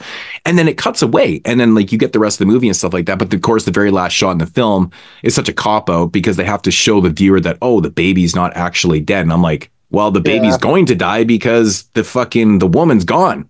And everyone was dead in the cave. right? well we'll be dead So- soon enough then so I'm like, okay, so yeah, so the baby just just survives that toss. I don't know. It, it was like ridiculous to me, but still kind of funny to see someone actually throw a baby. Like Yeah. that was pretty Yeah. nuts. But I don't know. I always thought like in I like you know, they they they end that movie basically with that shot of this baby. And then they make a sequel, but they don't do anything with it. Like, I mean, if you're going to show that the baby's alive, you think that maybe it would continue along in the narrative, but you just the movie ends, you get the next one, and it has nothing to do with anything, and you just assume that the baby fucking died in there, right? It's also it's also weird that they made a sequel like right away, but not re- like if it, it it is technically a sequel, but it does not feel like it. Well, it's because of the timing too. Like, I mean, it's it doesn't take place, in my opinion, the woman doesn't really take place directly after the events of the first movie. But I don't know how long it it, it is between, you know, like in time in the movie time. You know what I mean? yeah. Like I have no idea when the woman is taking place. Is, is it a year later? Is it five years later? We know in real time that it's actually only technically two years between the movies. But I don't know how long she was like roaming the fucking hills and shit by herself. Like it's just well weird. they they, not- they they say in the first film that they like move along the coastline like up to canada and back Yeah, they basically just they're well, that's what they were doing. moving, Yeah, that's and what they were why doing never from the find them. exactly because they don't know the, the crossing borders and stuff like that. And it kind of makes sense, right? It does totally make sense. Um, Mhm. but like between the end of this movie and the beginning of the woman, like how much time has elapsed? Elapsed, and, and I just I don't know. It's just weird that nothing's really explained and shit like that. But being a sequel to the the uh, Offspring, Uh, the Right. woman is like a perfect example of like a completely standalone film to where you really do not need to see the No. offspring. No, Yeah. you don't. You don't because nothing connects the two really, except for the character of of uh Pollyanna McIntosh, right? So I did enjoy like getting like a backstory on what the woman was though. I just always took it as face value watching the woman. Yeah. Yeah, because because when I first seen the woman, I was like, "This that's fucking weird." like to just find a woman in the woods, but like it makes sense if you've seen Offspring, you know? yeah, because that's what they that's where they lived. Yeah, They were just fucking they were just woods people, man. You know, so yeah. Um, I don't know, man. I just it's such a fucking messy movie to me, man. Like I like I like some of the gore. I like the Art Hindle. Like he's fucking great in it because he's Art Hin- Hindle and he's awesome. So it's cool to see him in the movie, man. Um, but otherwise, man, I just I'm honestly not a big fan of this movie at all. Mm. So I don't know. What are you guys? You guys got any other thoughts on Offspring? I, mean, wasn't a giant fan of it, but like I think I just enjoyed like getting a little bit of a backstory from the woman, and like I said, I just kind of watched it like as just a little like like almost creature feature. Like I liked the gore, I liked just like it, it was it wasn't like it's not anything that like I'm ever gonna probably watch again or think about, but it's it was it was entertaining for what it was, and I did kind of like it.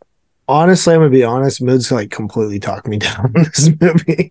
He did. He also. I, did I was talk coming in down on like, yeah, too. I like this. This is pretty fun, and now I'm I, like, I'm trying to like stand my ground on where I was, but like it's like I kind of can't disagree with anything you just said. yeah, I, I can't believe that you actually said like you find it entertaining because like I that's the that's the one. I think it- I movie. think it grabs- It's- yeah. it's, also that it's short, man. Like, what is Yeah, it? it is like really short. seventy some minutes. Yeah, I think Yeah. it just grabbed me right at the beginning, and like I was just like invested a little bit, like hearing. I I did think that was really cool how they like were like the whole like l- bloodline of the of the woods people. Mhm. Yeah. Yeah, and that that's the part that kind of reminds me of Hills Have Eyes a little bit. You know, the the dialogue where he talks about the the backstory behind um who what the hell's his name even? Jupiter. Papa Jupiter? Oh, Michael Berryman. No, no, that's I think oh, that isn't that Pluto? Oh yeah, he's Pluto. I don't know who Jupiter. I don't know really. Know I who feel like- is then. It's like the Mm. main one in, in The one like, the- Eyes. yeah, yeah. I, I, Remember the old dude at the like the gas station? He tells the backstory. He's like, Mhm. he, he ripped her apart. Yeah. you know when yeah. But uh ratings, I guess. Yeah, and that's the other thing about it. Like when they when they basically abduct the you know the mom and the fucking you know the the husband and shit like that, and they bring them back to the cave. I was like, it never even made sense why they would do that because they they had no they never hesitated on killing anybody at any moment, you know. And why? Like, what was the point of bringing her back to the cave? Why didn't they just fucking kill her? Like both the women. You know, a snack for later, dude. But they but that's the thing though. Like they would kill people and they showed them carrying body parts back to the fucking cave. Like when they when they hacked up the husband and shit, like they, you know, they bring shit back and stuff. Like they had arms and legs literally in the cave and stuff. I'm like thinking to myself, going, why the fuck did they bring them back? I mean, I guess. I mean, you don't always have to kill people and then chop up the limbs and bring them back. I guess you can do that there, but I just thought it was really strange. I mean, I get Yeah, the whole well, guy Maybe you part. keep, maybe you keep the meat alive for a little bit so don't spoil. You know, Right. I mean, I get the Yeah, guy version because like they were basically kind of just using uh, like what I assume they were just going to use him as a fuck toy, right? To maybe possibly get somebody pregnant and shit like that. Because the guy made sense, but the women didn't make sense to bring back because they're they were fucking useless to them, except for food, I guess, for later. But anyways, yeah, um, yeah. So ratings, what do you what do you rate this one? Uh, I was gonna come in a little higher than I was gonna, but I'm thinking about this now that we talked about compared to the other two movies, and I think it's kind of like not fair for me to come in where I was gonna. So I'm gonna give this one a five. Yeah, uh, I was at a six, but I'm gonna come down to five as well. Yeah, that's exactly where I was. Yeah, I'm in at a four. I, I don't think it's. I, it has its moments in it, but man, it's just such a. It's such a messy, fucking film that I just I can't. I'm just not a big fan of it. Like there's there's, just so many things that bug me about this movie. So, but yeah, Offspring, ugh, not the biggest fan of it. um, okay, so yeah, that's the uh, the Offspring from uh, 2009.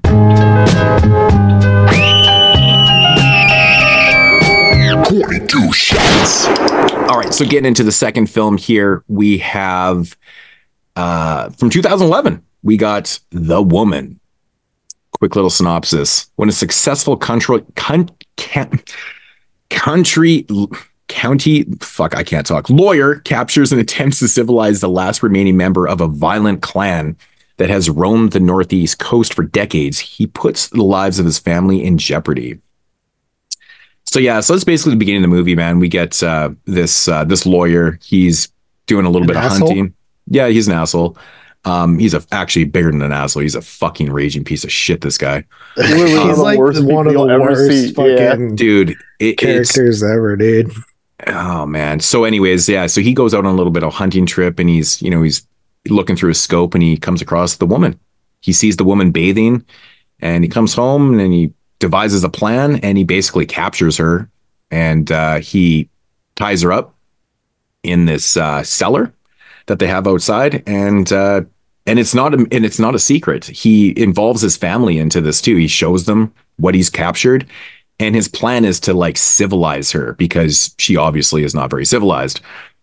And uh which is kind of like code word or metaphorical for i just want to torture the shit out of this bitch. And uh you know um yeah.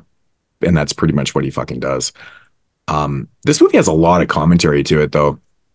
You know just the fact that he's like a lawyer. Like he's he's a lawman and he's doing this type of shit man it's just it's so it's just I love the commentary of just like corruption, you know, like how you know you can have this white picket fenced white American family and shit. Like everything looks so good to everybody on the outside, but it's really dark and dismal and bleak and nasty on the inside.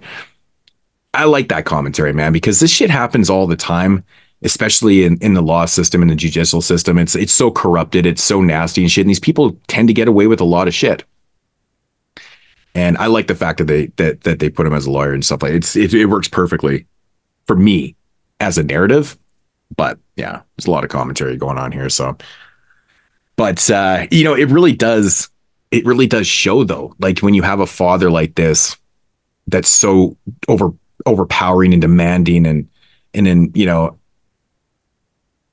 like you raise your kids to be exactly like yourself right Yeah. you, you're just passing down that shittiness to generations and shit and and it's, the movie shows that too right like the father's such a piece of shit like there's this very haunting scene in the I mean, film. the kid is the the little boy is a fucking piece of shit too. He's a product of his father, and that's the commentary in Right. it, though, right? He- It's it's like you know, if you're gonna do some shit, you're gonna pass that stuff down. But the father doesn't care. He's basically telling him to do shit. Like there's a really haunting scene in the film where he's like, "Well, what are you gonna do with all your spare time today?" And he's like, "Well, don't do anything I don't do." But he's telling him to do what he wants to do in that scene, and he, the father accepts the fact after the sister caught him torturing the woman with you know pliers and ripping up her nipples and touching his penis and jerking off and shit. He's being dirty motherfucker the father accepts it and he doesn't give him shit because yeah, because that- he's because- a complete misogynist. And no it's because he's a product of his father and he he would have done no, the no. same I'm saying thing. the father is a complete misogynist. Yeah. Exactly, So, but- like, he sees his son as like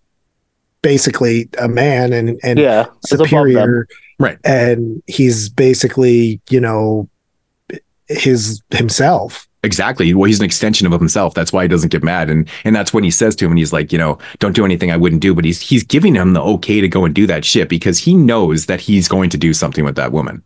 And it's just fucking nasty. It's just brutal. It's a, it's a brutal commentary on you know family life and you know generations and and you know like how we raise our kids and stuff like that and this is the, the they really are the products of you and stuff like that and it's just like there's so much filthiness in this movie like like you know when he's cleaning her off with the pressure washer like Uh huh. he's not cleaning her he's torturing her Uh-huh. Like Yeah. you know how fucking much that would hurt to be cleaned with a fucking pressure washer, dude. Dude, the the first scene when he sees her with the, the when when he's got the rifle and he's like checking her out and like the music's like it's just like this guy's twisted as fuck, man. Yeah. Like you Yeah, can you- just see his like his like ears perk up and like a light bulb go off in his head and he's just like so psyched. And then so- when he gets home and starts clearing out the storm cellar or storm shelter or whatever, and he's all like fucking just like he he's acting he it's it's such a weird uh it's so like, nonchalant. thing because it, it's so yeah it's like he has his family so under his thumb yeah. that he can literally just be so nonchalant about that. And then the movie just gets more and more twisted as it goes because then you find out like the whole thing with Peg and then uh socket like like that comes that that's fucking comes out of nowhere too. You know what I mean? With And, what? uh, the yeah. peg- the socket? What you- socket. Socket. Yeah. The other sibling. Yeah, I, I mean that that is a left field thing that is like completely ridiculous, but then it makes Yeah. all sense, like you know, to civilize and stuff like that. So they, I, I'm I'm just assuming that the the other sibling was like retarded or something. Is that why See, they put it? I- Is that, is that why they put him up there just to live like a cave dweller? Because like I'm assuming it was like hand, like the the the girl was handicapped or something like that. Maybe I'm just dumb, but like I kind of looked at it as like he'd already trapped one of these like people, Well, and like he I- already had. that's how I used to look at it, but I'm I I think that No, it's no, no, no, no, supposed no, to be a sibling. No, it, it 100% is because there's a scene in the end of the movie when the little girl who Darlin, Darlin goes with um the woman when she looks at the, you know, what we think is like a cave, cave dweller, she says she says sister.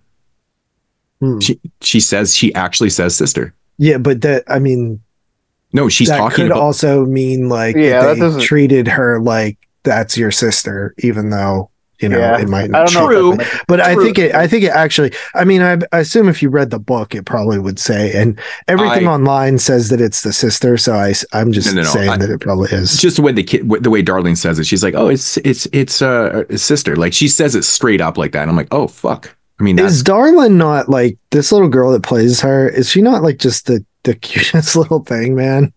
yeah. She's so sweet and innocent, and you're like, dude, this is fucked. That like this this guy's like such a horrible dad. Well, it's like the tale of two sides of the family and shit. Like I like I like the mom in this movie is really she's Angela Bettis. Angela Bettis is really good in the role because like you know she's she's strong but she's just been overpowered by this this monster of a husband that she has. She tries to stick up for herself. She tries to say things. She like she knows this is wrong. She's not really going along with it, but she gets fucking beat down. Like that scene where he fucking knocks She her out. has complete battered wife syndrome, bro. Totally. Yeah. Totally. And like the daughter, like, you know, the fact that the father at one point, like when the teacher thinks that she's pregnant and stuff like that, like it just goes to prove how delusional he really is because his daughter's a homebody. She doesn't do anything but go to school, come home. She lives that fucking shelter life because she's fucking scared. She's literally suffering from anxiety and she's scared shitless to be around this filthy fucking piece of shit father that she has. She's scared for her life and shit like that. He honestly, truly believed that she was fucking pregnant and he fucking loses it. And he's like, you fucking slut and blah, blah, blah. And he's just going, Well, she and I'm like, is. and I'm like, yeah, she What? is pregnant. She is pregnant, dog. was she actually pregnant? Yeah. From That's why, him. like, that's what I. Yeah, I thought it was like that's why he got mad because. Oh, like, I didn't he think that she was actually Yeah, pregnant. yeah, I, dude. I thought it was just implied that like that everyone was thinking that she was pregnant. I didn't. What? Really? yeah, that's Yeah. what I'm saying. It gets even more twisted as the like it just keeps getting more and more twisted. Oh, I didn't realize that she yeah, was he was actually pre- molesting his daughter. No, no, no. I Yeah, got, I got that. I got that. But I didn't think that she confirm was it in the next actually. pre- yeah, that too. do they in the, in the next one? They Yeah. actually Yeah, say they Yeah. confirm it. Okay. Because I, for some odd reason, I just assumed that that he was just that the teacher was assuming that's what the problem was, and that she actually wasn't pregnant. And I was like, oh yeah, fuck. it's okay. like the way he gets defensive about it. Mm. Um, like you know, Yeah. no, of course, of course. Yeah. But like I was, I kept thinking to myself, I'm like, man, like she doesn't do anything, but she doesn't. But now that makes a lot more sense that he was the one that would have actually impregnated. Okay, yeah. But Yeah, anyways, uh, I mean, but, but Very that's, strong acting from everyone involved, in my opinion. I mean, I, I mean, the, that's the just dad more- is fucking good. yeah, that's just one more piece of the puzzle, though. I mean, this whole movie is just like it's just like a train wreck of of just dirtiness, man. Like this guy is out to fucking lunch, man. Like Oh, it- it's just so fucking scary. Like he's very good. The actor's very good at playing this douchebag, though, man. That mm-hmm. guy was he- the the guy from the Stepfather remake too. He's a Well, he fucking got a lot better. you know but you know th- there's a lot of things like i love the overpowering like commentary in the film and like the corruption and you know like you know they i mean this one in Darlin actually shares a little bit of like the whole pedophi- pedophilia shit and stuff Mhm. but um it has a lot of shit going for it the, the problem is for this movie is like for myself is that you know it's got a lot of good stuff going on. It's acted well. I thought its its its direction is really good in the terms of showcasing um it's almost like a character study of this guy. It's not even really about the woman but you know the whole movie you're just anticipating the revenge part for the woman because you know she's been unlawfully fucking tied up and shit. You're just waiting for the shit to happen and it it does but there's like seven minutes left in the movie right? So you it, you know this movie runs over 100 minutes long and you get just a lot of nastiness. It's very filthy. And then you get such a short payoff in this. It just for myself i'm just like okay you know it was it was short.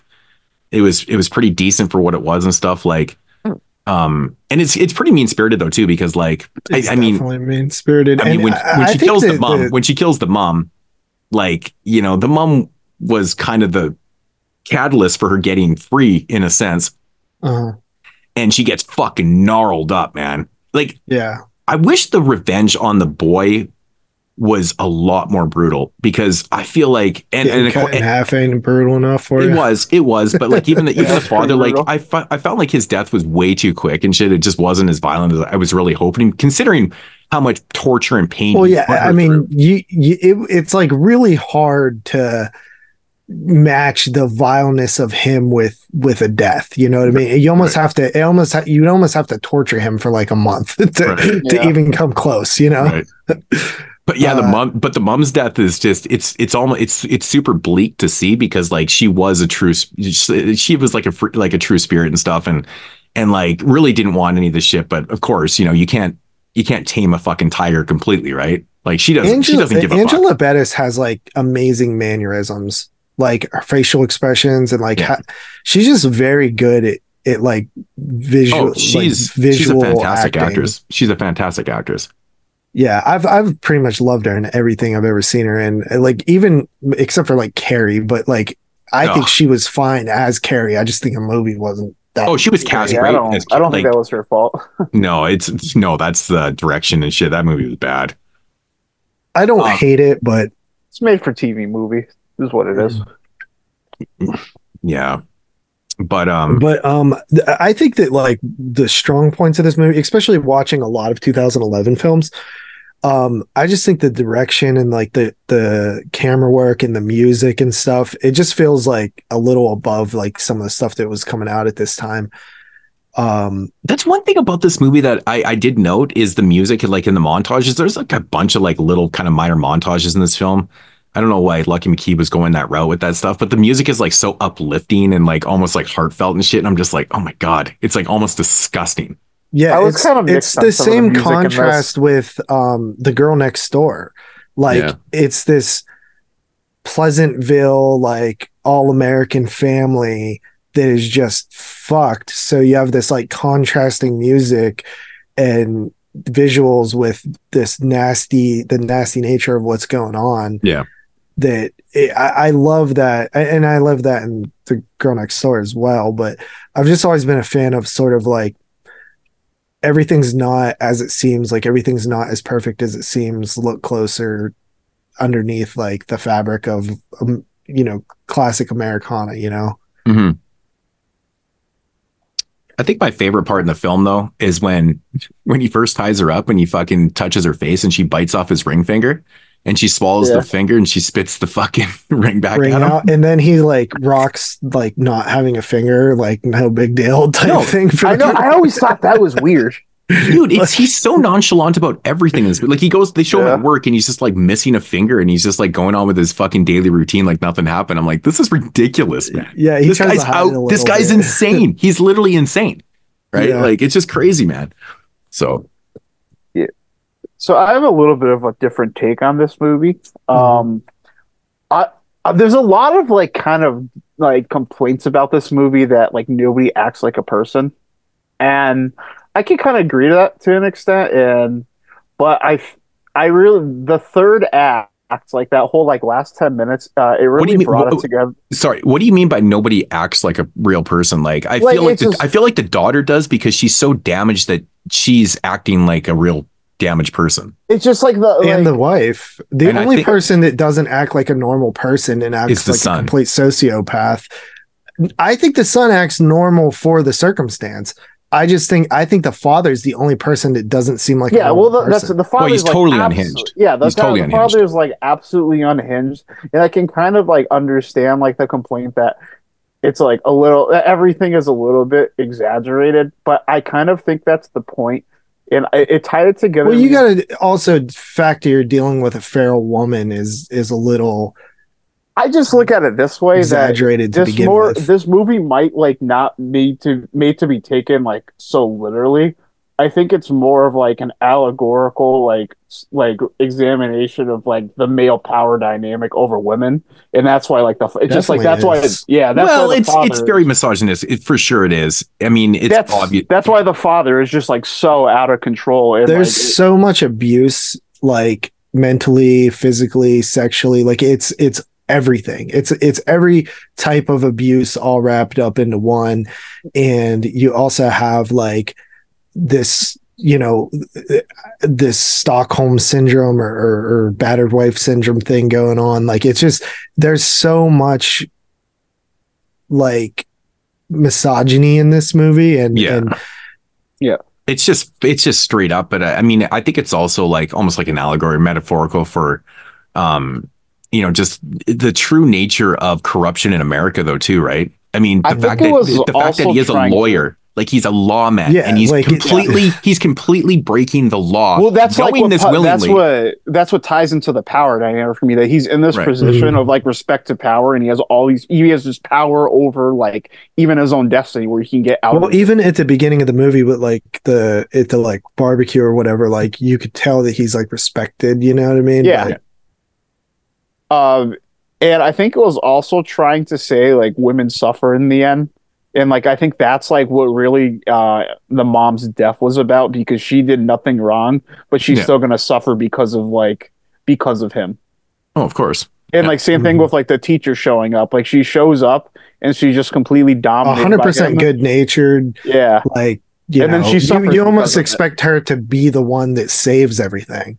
Yeah, and then she suffers because of it, and I like that. Just all kind of struck me. As like this is like I think this is less of a literal film, and I think it's more of like just like a like a almost like almost like in like an artsy way, like an examination of just like this power it definitely is. Yeah it definitely has some artsiness to do it. Do you think that like you know the fact that he doesn't really hesitate to do what he does to the teacher and shit like that that he's like so unhinged at this point and like he just has no fear about being caught and shit? Because quite obviously well like yeah because if the teacher went there if the teacher that- went Yeah, there and, like, she's probably what I told mean, like- somebody like someone's gonna find out what happened right away Yeah, like, she's and, not like coming that's home what I mean. Like he has this, well, he it- has this it's idea. commenting on the the masculine invincibility exactly. like he's just feels untouchable you know what i mean right and and like, I exactly. think that's where you could like kind of complain about the writing, but I think like the well he's a total narcissist man this yeah, guy is and like, I think that's why I think it's like it's not meant to be taken so literally. It's supposed to just be an examination of like this like a- like this like absolute like power like dynamic where he has like Yeah, all this it's- power over all these people. right when you try to make a point you ex- you exaggerate it to make your point you know Right, yeah. i mean that's sort of what this movie is Mhm. but as just a movie in general too i just think it's pretty it's really entertaining and interesting Yeah, it's it's definitely entertaining and it's definitely uncomfortable. Mhm. Yeah, I don't actually find it overly entertaining to be honest. I actually find it quite boring. To be like, I don't, I don't think there's a Really? lot. I don't really think you're there's, fucked up dude. I, I don't know what it is, man. I just find like I'm, I'm, I'm anticipating the revenge the whole movie because you know it's coming. Like you know she's eventually going to do something here because that's you know it's that's that's her nature, man. She's a fucking wild animal. But you have so much filthiness in this movie. It's just like I don't find it entertaining, dude. I really don't. It's just it's so disgusting and despicable. Like this guy is the most unlikable person ever, and he's supposed to be. and I like I like the direction of it though, like with the commentaries and shit. And it's showcasing a lot of di- different elements of of the reality that we live in, in just such a filthy, nasty way and shit like that. But I mean, to say it's entertaining, I don't know, man. I think I like- I think one of the most entertaining parts of the film for me is when the when the boy fucking puts gum in the in the girl's hair in the in her comb and then she combs her hair. I might just be cooked. and he Uh, acts he he's already acting like a fucking Like sociopathic narcissist because dad. he he then is like tries to like pretends like he's like helping her when he's the one that fucking Yeah, did it you know? Exactly. It's it's the fucking oh man, it's just so I don't know, man. I yeah, I, I know I'm definitely in the minority on the woman and stuff. Like it's it's a it's a really well done film for sure. I'm just not a huge fan. Still, after all these years, still not a big fan. So you're not coming in at four though are you no, no. uh okay so i guess it's me up um i love the woman i think it's i think it's one of the better films of 2011 uh i i've seen it probably about Oh, great. We're gonna be talking about this thing again on the top 10 2011 show, aren't we? Of course. You know this is making multiple lists bro. There's no way it doesn't. Oh yeah, it's definitely on mine too. It's definitely on mine. yeah shut up. Um i don't know if it'll for sure make my list. I haven't got deep enough in 2011 to see how many highly rated films i have. Uh but you know i would be i'd be pretty surprised if it didn't make my list. I, I i'm pretty pretty big fan of it uh it's not one that i'm gonna return to very often similar to like the girl next door like it i, I think it's a great movie but it's kind of heavy to watch often, but I've seen it about four times and I probably this I probably enjoyed it the most this time. I kind of I feel like even if you probably went back and listened to our other review on it, I feel like we just com- I feel like we just talked about this guy being an asshole and didn't really get into like the deeper stuff. Mhm. Um so that even shows how we've progressed. Um but I'm going to come in at 8.5 out of 10. Holy shit. That's not too surprising. No, it's not. I think that's what I gave it last time. or, maybe I gave it an 8. Uh, is it mine? Am I up? Who went first? Who went first on Offspring? I went first on Tyler, the last Tyler one. went. Oh, okay. All right. I was thinking you did, but um, I, I'm going to give it a six. It's it's very solid. Um, I'm like I said, I'm I'm definitely in the minority. I just it just doesn't do it for me, man. Like So you gave it the Jeremy rating. on an on an entertainment level. So I mean, Hey, you came up two points. yeah. It's got to count for something. no, it, it's it's like I mean, it's like night and day though. Like you watch Offspring and then you watch this one read after, you're like, holy fuck! It's yeah, like that Yeah. honestly, that's why I went down on. that That's why I went down on Offspring. I was like, I cannot like have these films where I saw like, you gave them both three out of five. I was like, what the fuck? Yeah, that's why I was like, no, there's no like this is it's like a it's like a night. It's so much. There's a lot of difference between this and Offspring. I couldn't like Yeah. couldn't like justify that. hmm So Yeah. what are you? So what what are you rating it? You Yeah, said so, six, and then you um, are. I'm a I'm a little bit more mixed on this movie, but I did like enjoy the content of it um more than I probably ever have. I pretty much have probably always watched this movie on surface level because it's been a while. I've seen it three four times, and I do like this movie. It's just not one of my favorites, and there are a little bit of issues I have with it. I'm gonna give it a six and a half. wow, he's in higher than I am. Crazy. All right, so that is the woman from 2011.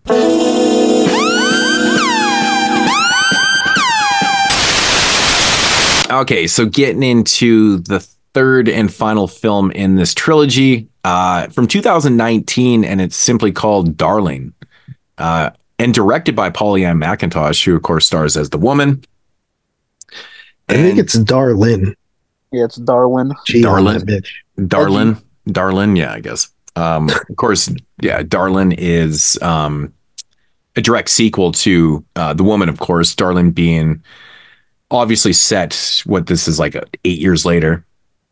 So the end of the the end of the woman, um, we see the woman walk away holding Darlin's hand. She was the youngest daughter of the family, and um, so and then we see Socket and Peg follow along. Yeah.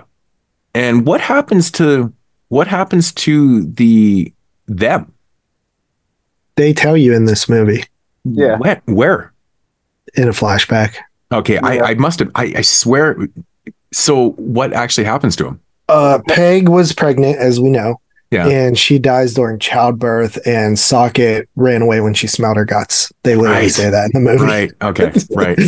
like Socket Right. ran Yeah, it was away. kind of a big. Yeah, it was kind of a big theme. I At one point. completely just spaced on. Yeah. So, like, man, fucking weird. Okay. Yeah, you're right. I'm- because that the whole time I was watching it, I was like, they better fucking not ignore the other two characters, and I because I I, was like, like, completely looking, forgot. I was like looking for it, bro, because I w- like I had heard about this movie coming out, and then um Jeremy actually saw it at a um like festival thing. I can't believe I forgot And- that that flashback. He reviewed it. I was on the show, like I did a little like bonus show with him where he talked about all the movies he's seen, and I just asked him questions.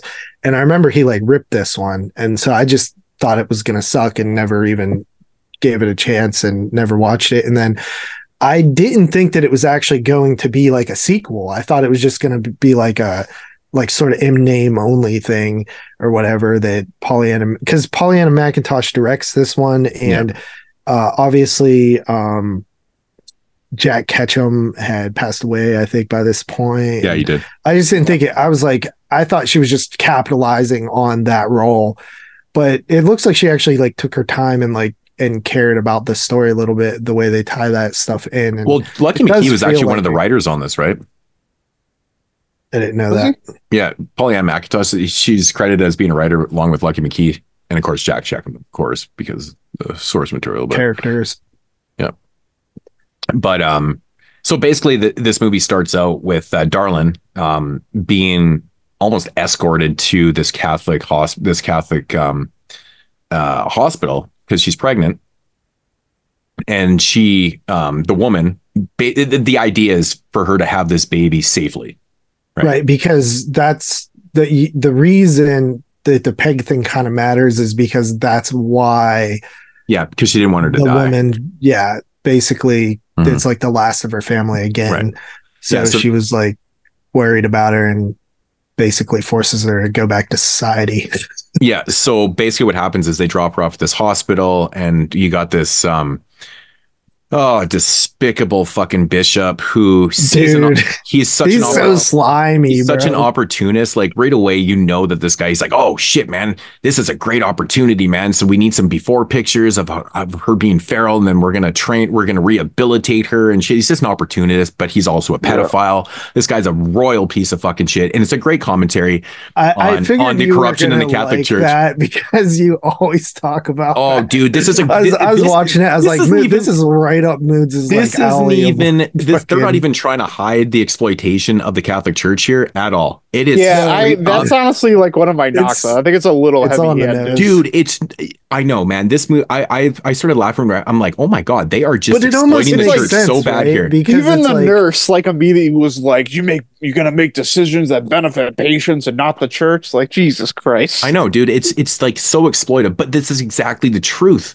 But and isn't the it so, uh, hypocrisy like- of the right. Catholic Church because this is what they do. They're opportunists. They basically but- brainwash people and then they take every opportunity that. in society to like to to further themselves. And then of course on the undergarment of the whole thing, you got all these fucking um pedophiles and shit. And like it's just dude, it's so far out here. Like they didn't even try to hide it. I was like, oh my But- but god, this is so my, crazy. My argument for that though, dude, is that like now it's so known that that's Yeah. a problem that it's Mhm. almost like why even try to hide it? Let's be on the nose Right. about it because everybody fucking knows anyway. Oh, exactly. I mean, that's the why. I mean, that's the difference between like this movie and say something like Torture a Duckling, right? Like the way Fulci exploited the the um the fucking Catholic Church in in back in the early seventies was a lot different, a lot more sly than this. This is just like, hey guys, we have a priest that rapes people.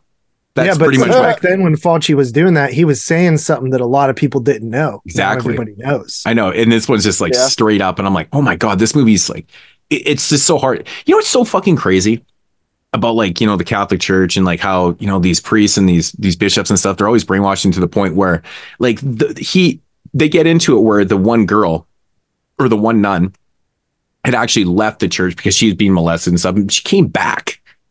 Mm-hmm. Like she fucking came back, dude. I'm, I'm thinking to myself, going, why would you ever get It involved happens, with this shit again when he literally molested you as a child and shaped your mentality to the way it is now?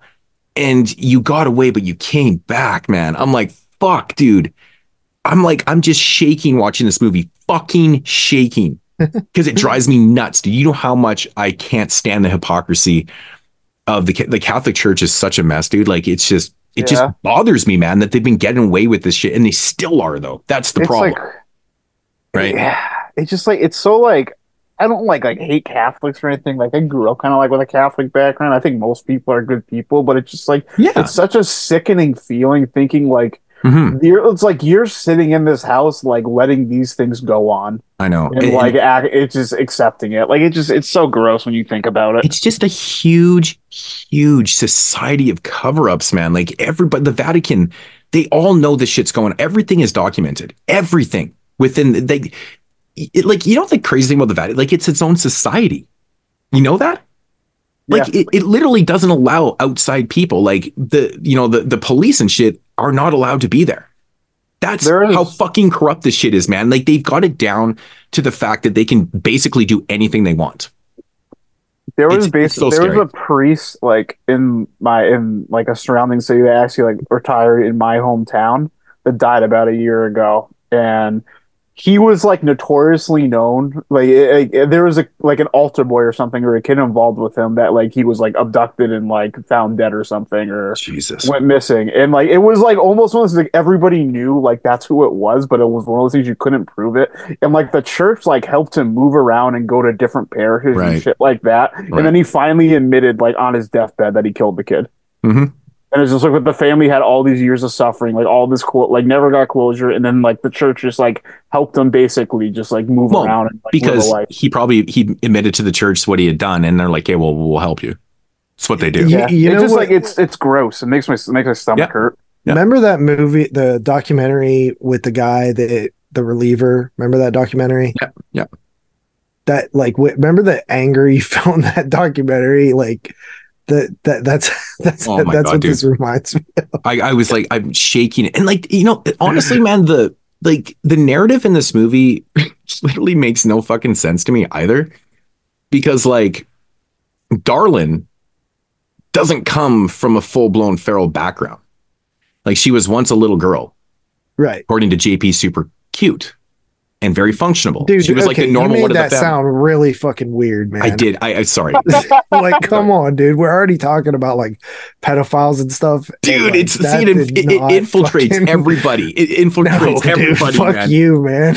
No, I, but but I just it- meant like she seemed like like like her acting. No, come I know on, what you, man. You're I know what you meant. You know what I meant. You just took that shit the wrong way. But anyways, but anyways, my point is she's like this five, six year old girl, and she's got she's pretty normal on the outside. Like she's obviously super naive in in the woman and stuff. She doesn't really fully grasp what's happening in her family and stuff. So she's pretty normal. Like she hasn't gotten to that age yet where she's like, holy shit, man, my family's really fucked up. So do you think she's supposed to be in the woman? I would say she's probably about five, six years old. Because they say what she's at 16 in this movie, and this is about eight years after. So yeah, maybe it maybe six. Yeah, six, like- seven I- old. I'm like That would make really sense. bad with like like anything under like 13, like to pick Yeah. what age they are. Yeah, like a five year, I like literally, I'm so bad at it. I'm like a five year old seems like an eight. I don't know the difference. Mhm. so weird, dude. Um, but yeah, because I yeah, I, I mean, you think about it and you're like, well, like she, like I don't think she's supposed to be like feral in terms of like not able. Well, obviously she knows how to talk, right? Well, that, that that's the thing that bugged me about That this movie. threw me is off, like out of nowhere, like mid movie. I kept looking at. I kept. Like, I think she was just intentionally not talking to people, like because they say think in the movie that her and Peg talked. So Yeah, but so she clearly knew how to talk. So that's why when she just starts talking out of nowhere, you're like, well, no, it's because they they imply that they had basically kind of rehabilitated her.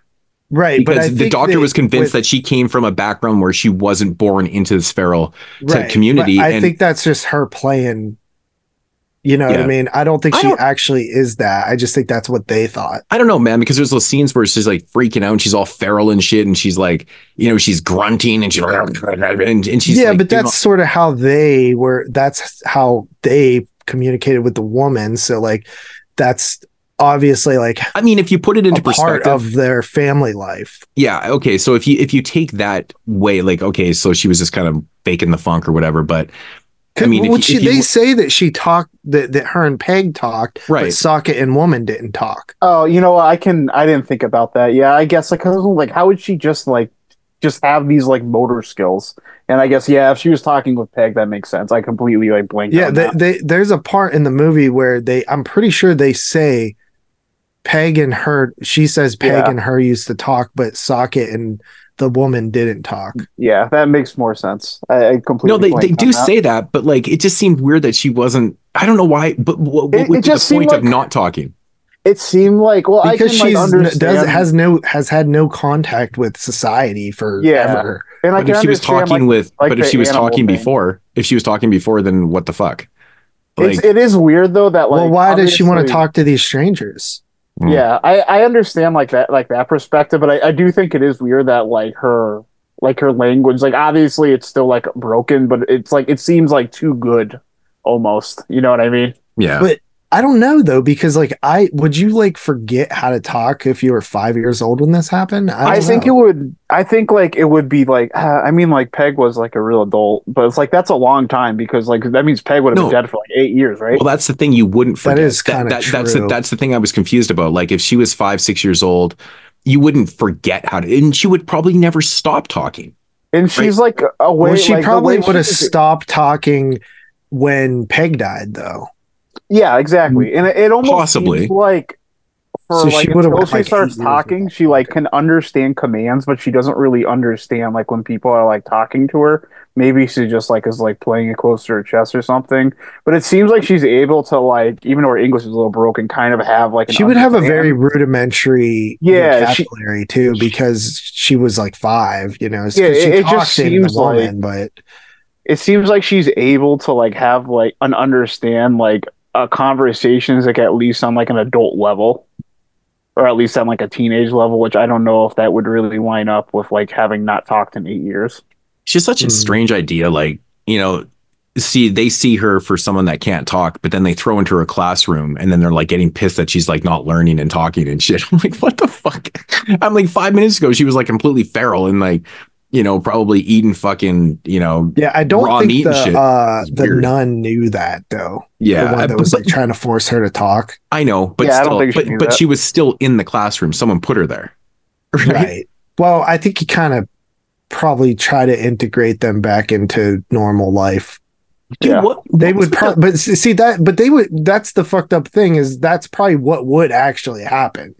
they would probably Yeah. be like throw, th- throw, like you know, the put them in the church and then make them go to class. You know, Yeah, and Mhm. like they are like just trying to build her up as like some miracle child for just like pure exploitation. So it kind of does Yeah. like make sense.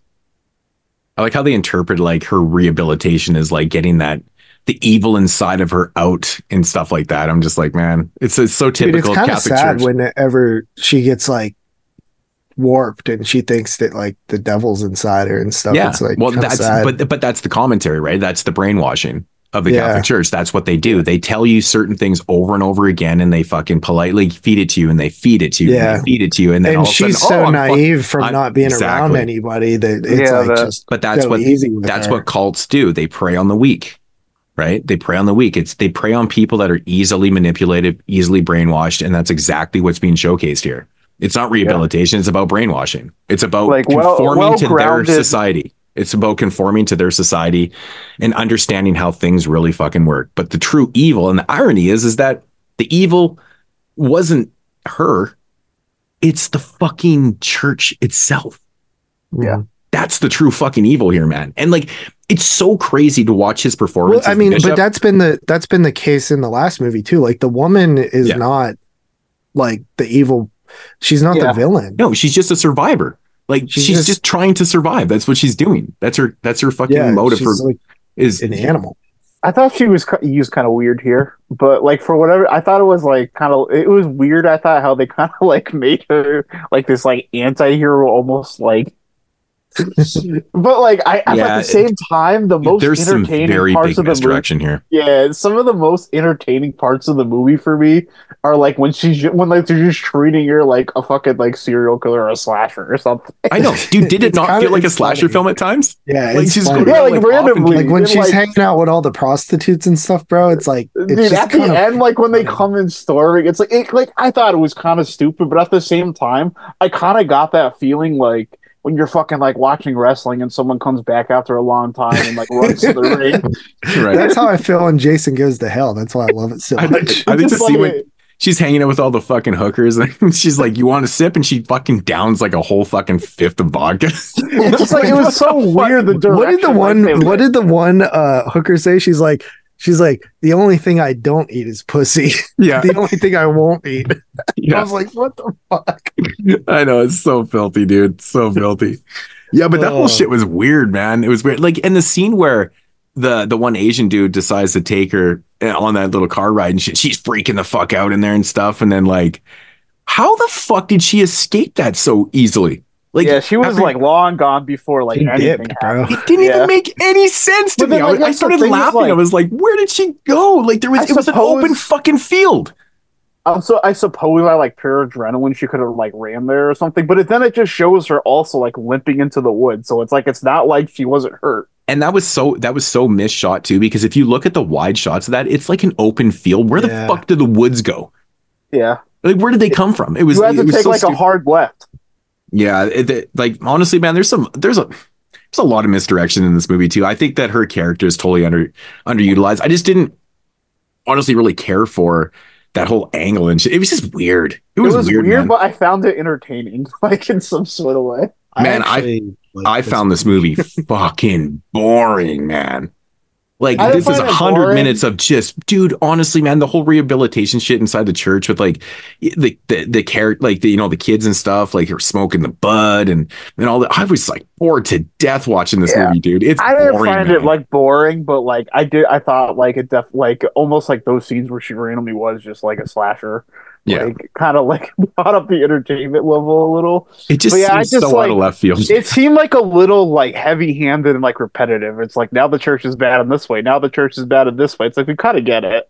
dude, the mm. opening, the movie could have been twenty minutes long. They made their Yeah. point right away. It's like, but- Like they just kept like they kept like making like the church worse and worse, but it's like it's nothing that's like shocking to you like at No, this point it's in the movie, and it's just like you didn't like need to put all that in. It's like it, it's almost like it was interesting when they kept making like the dad and the woman worse and worse, but it was just like it just seemed like like overkill for me in this movie. I know, think the one- that, I think it's like a pretty simple uh movie. Like I, I don't think like I've it feels like the you know, it feels like first time director, you know, first time writer type Yeah, thing. like I don't think this movie's bad. I think this movie's actually shot the best.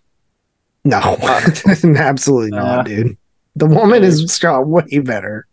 You think so? Uh, Definitely, definitely, bro.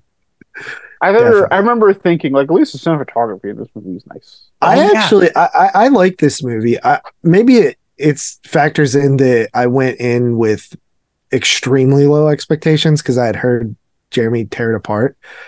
Um, but I I, I do see you know what the, the complaints. I don't find it as boring as as you did in in the slower parts. Uh, I think that I was just really relieved that the that they tied up like the last characters and it all three of these movies are extremely different in what they are.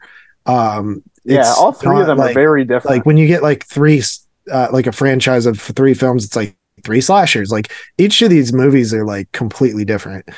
Um, this one and the woman are probably closest in. Res- Well, it's in- a whole rehabilitation angle that they're playing in both these movies too, and I'm just like, they couldn't do something a little bit different. Like, I, I don't know, man. I, I like the fact that like exploiting the Catholic Church is always entertaining in that aspect, but as a whole for the movie, I'm just like, it feels messy to me, man. It, it It just, just- it it's felt not as messy as fruit. Like, Offspring, I- but I do like like the Catholic like the shots of the Catholic Church. Like it's just always an interesting subject to explore, but I just like it just felt like just so like heavy handed here. You know what's a funny part in this movie that actually I was actually eating while I was watching this, and I fuck almost spit out my food too. Is the scene in the end of the film where you know I, I've always found this to be so weird with the Catholic religion is like you know the you know eating the crackers like the body of Christ type thing. Yeah, it's very cannibalistic to me, It- and it probably has a double meaning too at that point because like, we're dealing with like cannibals and.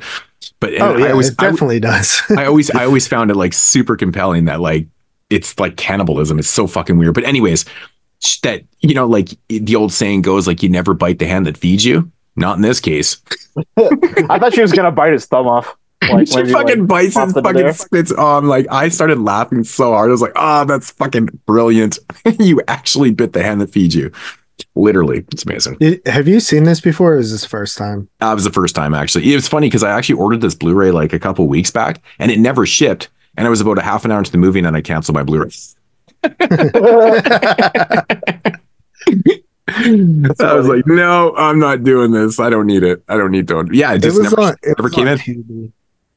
Oh, really? I watched it on F movies. I watched it on that MB. Yeah, Actually, I watched it on MB The transfer too. was really good though. It looked really good. But, Yeah. but then again, it is 2019. So I, I actually completely missed this one. I think in 2019, I didn't watch it. I just didn't watch it. I, I, it I skipped it intentionally because, like I said, Jeremy tore it apart. Yeah, I just uh, I, I I probably did then too. Maybe maybe subconsciously or just knowing. I don't know. But It's then again, me just not being a big I've fan of the this first two movies, yeah. what was I s- what was going to be the point of me checking this out? Going, oh, this is potential top ten material. Fuck. Yeah, uh, I've seen this movie just get like shit on basically in like all corners. I- this I- is probably the most positive production, like pres- like conversation I've ever heard about this movie. Yeah, I honestly don't really ca- like. uh, This is probably my least favorite trilogy that we've ever reviewed on this show. like 251 episodes, man. I, I'm just not a fan of any of these movies. I don't think they're all. I don't think they're terrible movies or nothing, but it, they're just not for me. Yeah. Right. So, but but I do. I think this one is better made, or it's better than Offspring Yeah, for sure. But it's not. It's not as good as. It's not as well done as uh, the woman though. So, but yeah, you guys got anything else on Darlin? I think we, I think no, I we beat don't Darlin think so. enough. Um, yeah, I'm gonna come in at a five on this one. I'm gonna split the difference. Seems I think about right. I think that's appropriate for how my feelings are towards these films and shit. Like it's like I, I'm I'm not gonna sit here and say don't watch this. I I always like don't like I I never not recommend film unless it's like I think it's like the worst thing.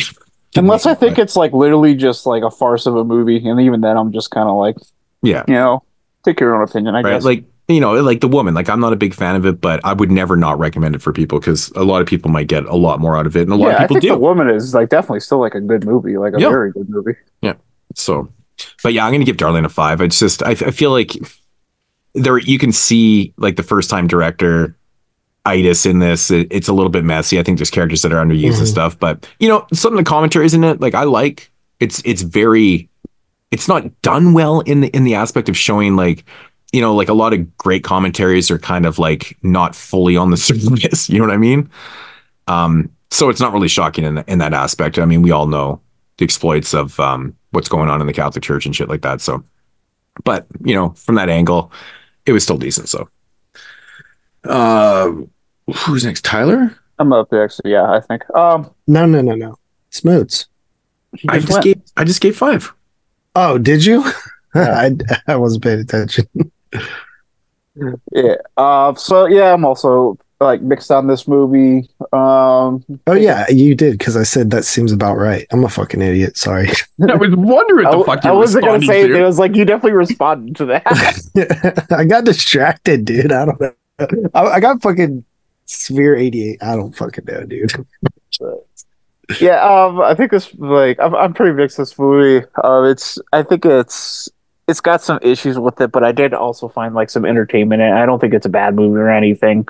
Um, but it's definitely the it's not it's definitely not the woman. Um, I'm gonna come in at five and a half. I like it more than both you guys. Um, I give it a 6.5 out of 10. Shit. Man, so trilogy, I get four, five, and a six. That's crazy. And I went 5, eight point five, six point five. Yeah. I, I still can't believe Tyler was higher than me on these ones. That's crazy. I know he's such a tough rater too. Yeah. Um so yeah, that is the Dead River trilogy. Dead River. Tri- I don't understand. Like, so that. mu- Yeah. Okay. I'm still confused by that, but I think they're all right for what they're worth. And like, yeah, none of them are like being in the middle- atrocious. I'm just yeah, it, the woman being in the middle too. I think is definitely a movie like most people would enjoy. Mhm. Yeah. Yeah, and well, I definitely know that most people enjoy the woman. The the woman's a pretty highly praised film. Yeah. I mean, I'm not sorry that I have the Arrow Blu-ray at all. Actually, I picked this up on a sale. It was like it was like five pounds or whatever. So it was a good deal. Don't say pounds, dude. Well, that's what it's in. This five is pounds. America, bro. Well, this is Canada. So so it's like no, what? you're in North America. that that's seven dollars and fifty cents. I think. I think that's a Uh, conversion. that's not bad. I pick it up for that. Yeah, it's Yeah. super fucking cheap, dude. It- I always hate when people use fucking pounds when we none of us use pounds. well, see, I mean, I got You use dollars, dog. Yeah. Seven doll Canada, it's hairs and fifty dollars. cents. Yeah, doll hairs. We use doll hairs up in Yeah, here. we doll hairs. Um, but hey, quick question. Um, because our we're we are taking a week off, I believe, correct?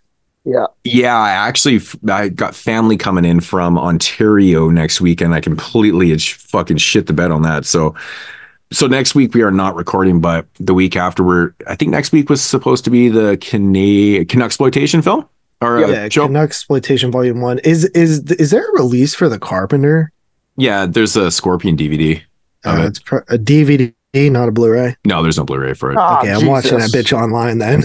Yeah. Um, Jeez, well, what it's is prob- this, 1996? It's definitely out of print too, so it probably goes for. It, it- I think it has another release. It's, there- yeah, the DVDs are out of print, but Yeah, um, so I'm gonna we're order doing. the curtain synapse, I guess.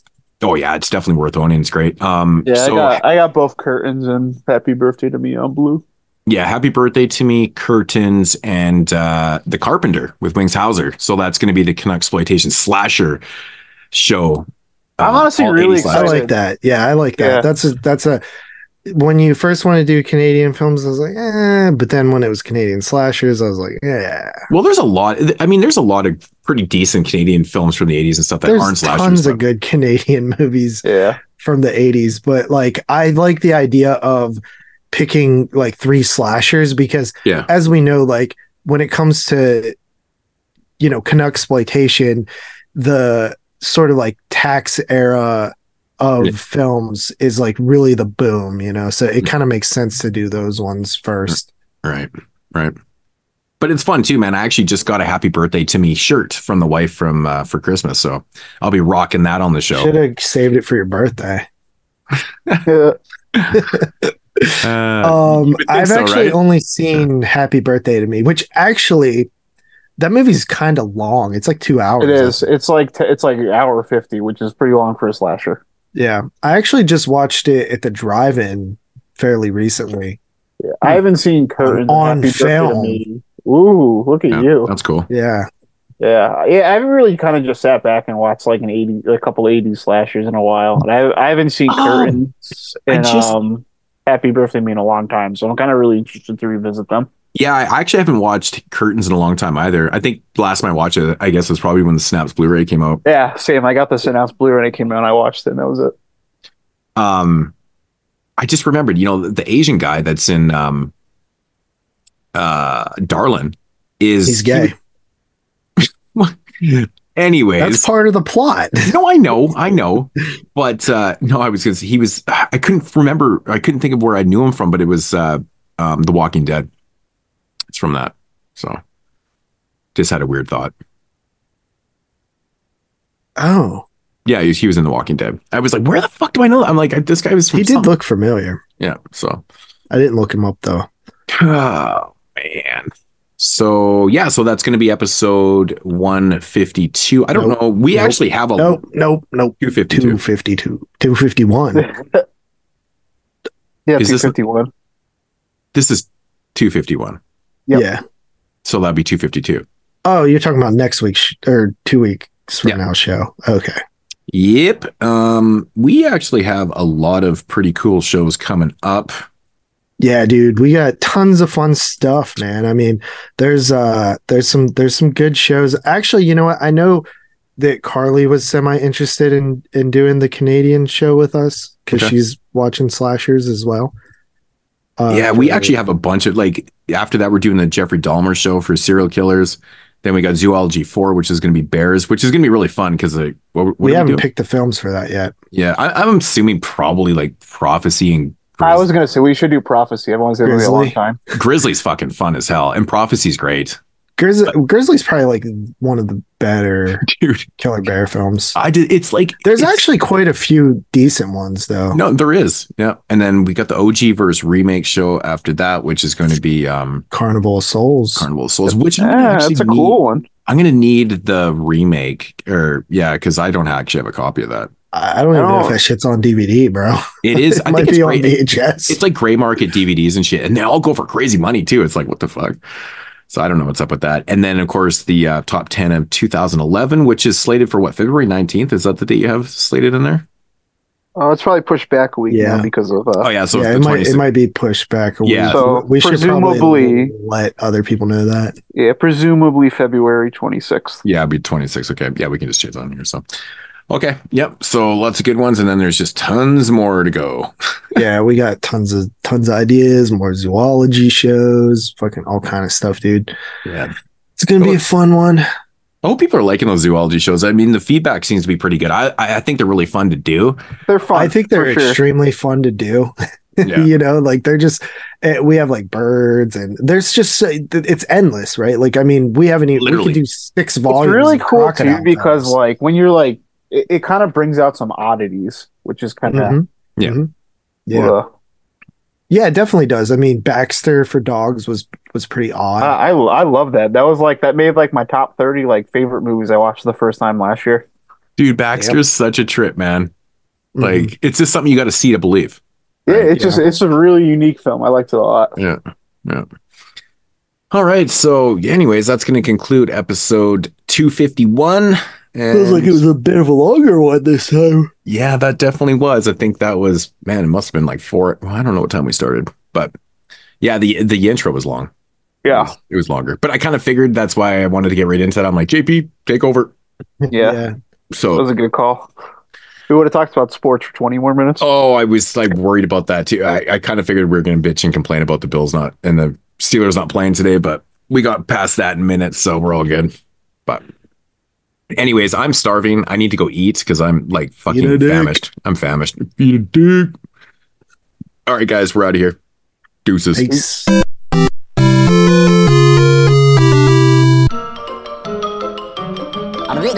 That's all, folks.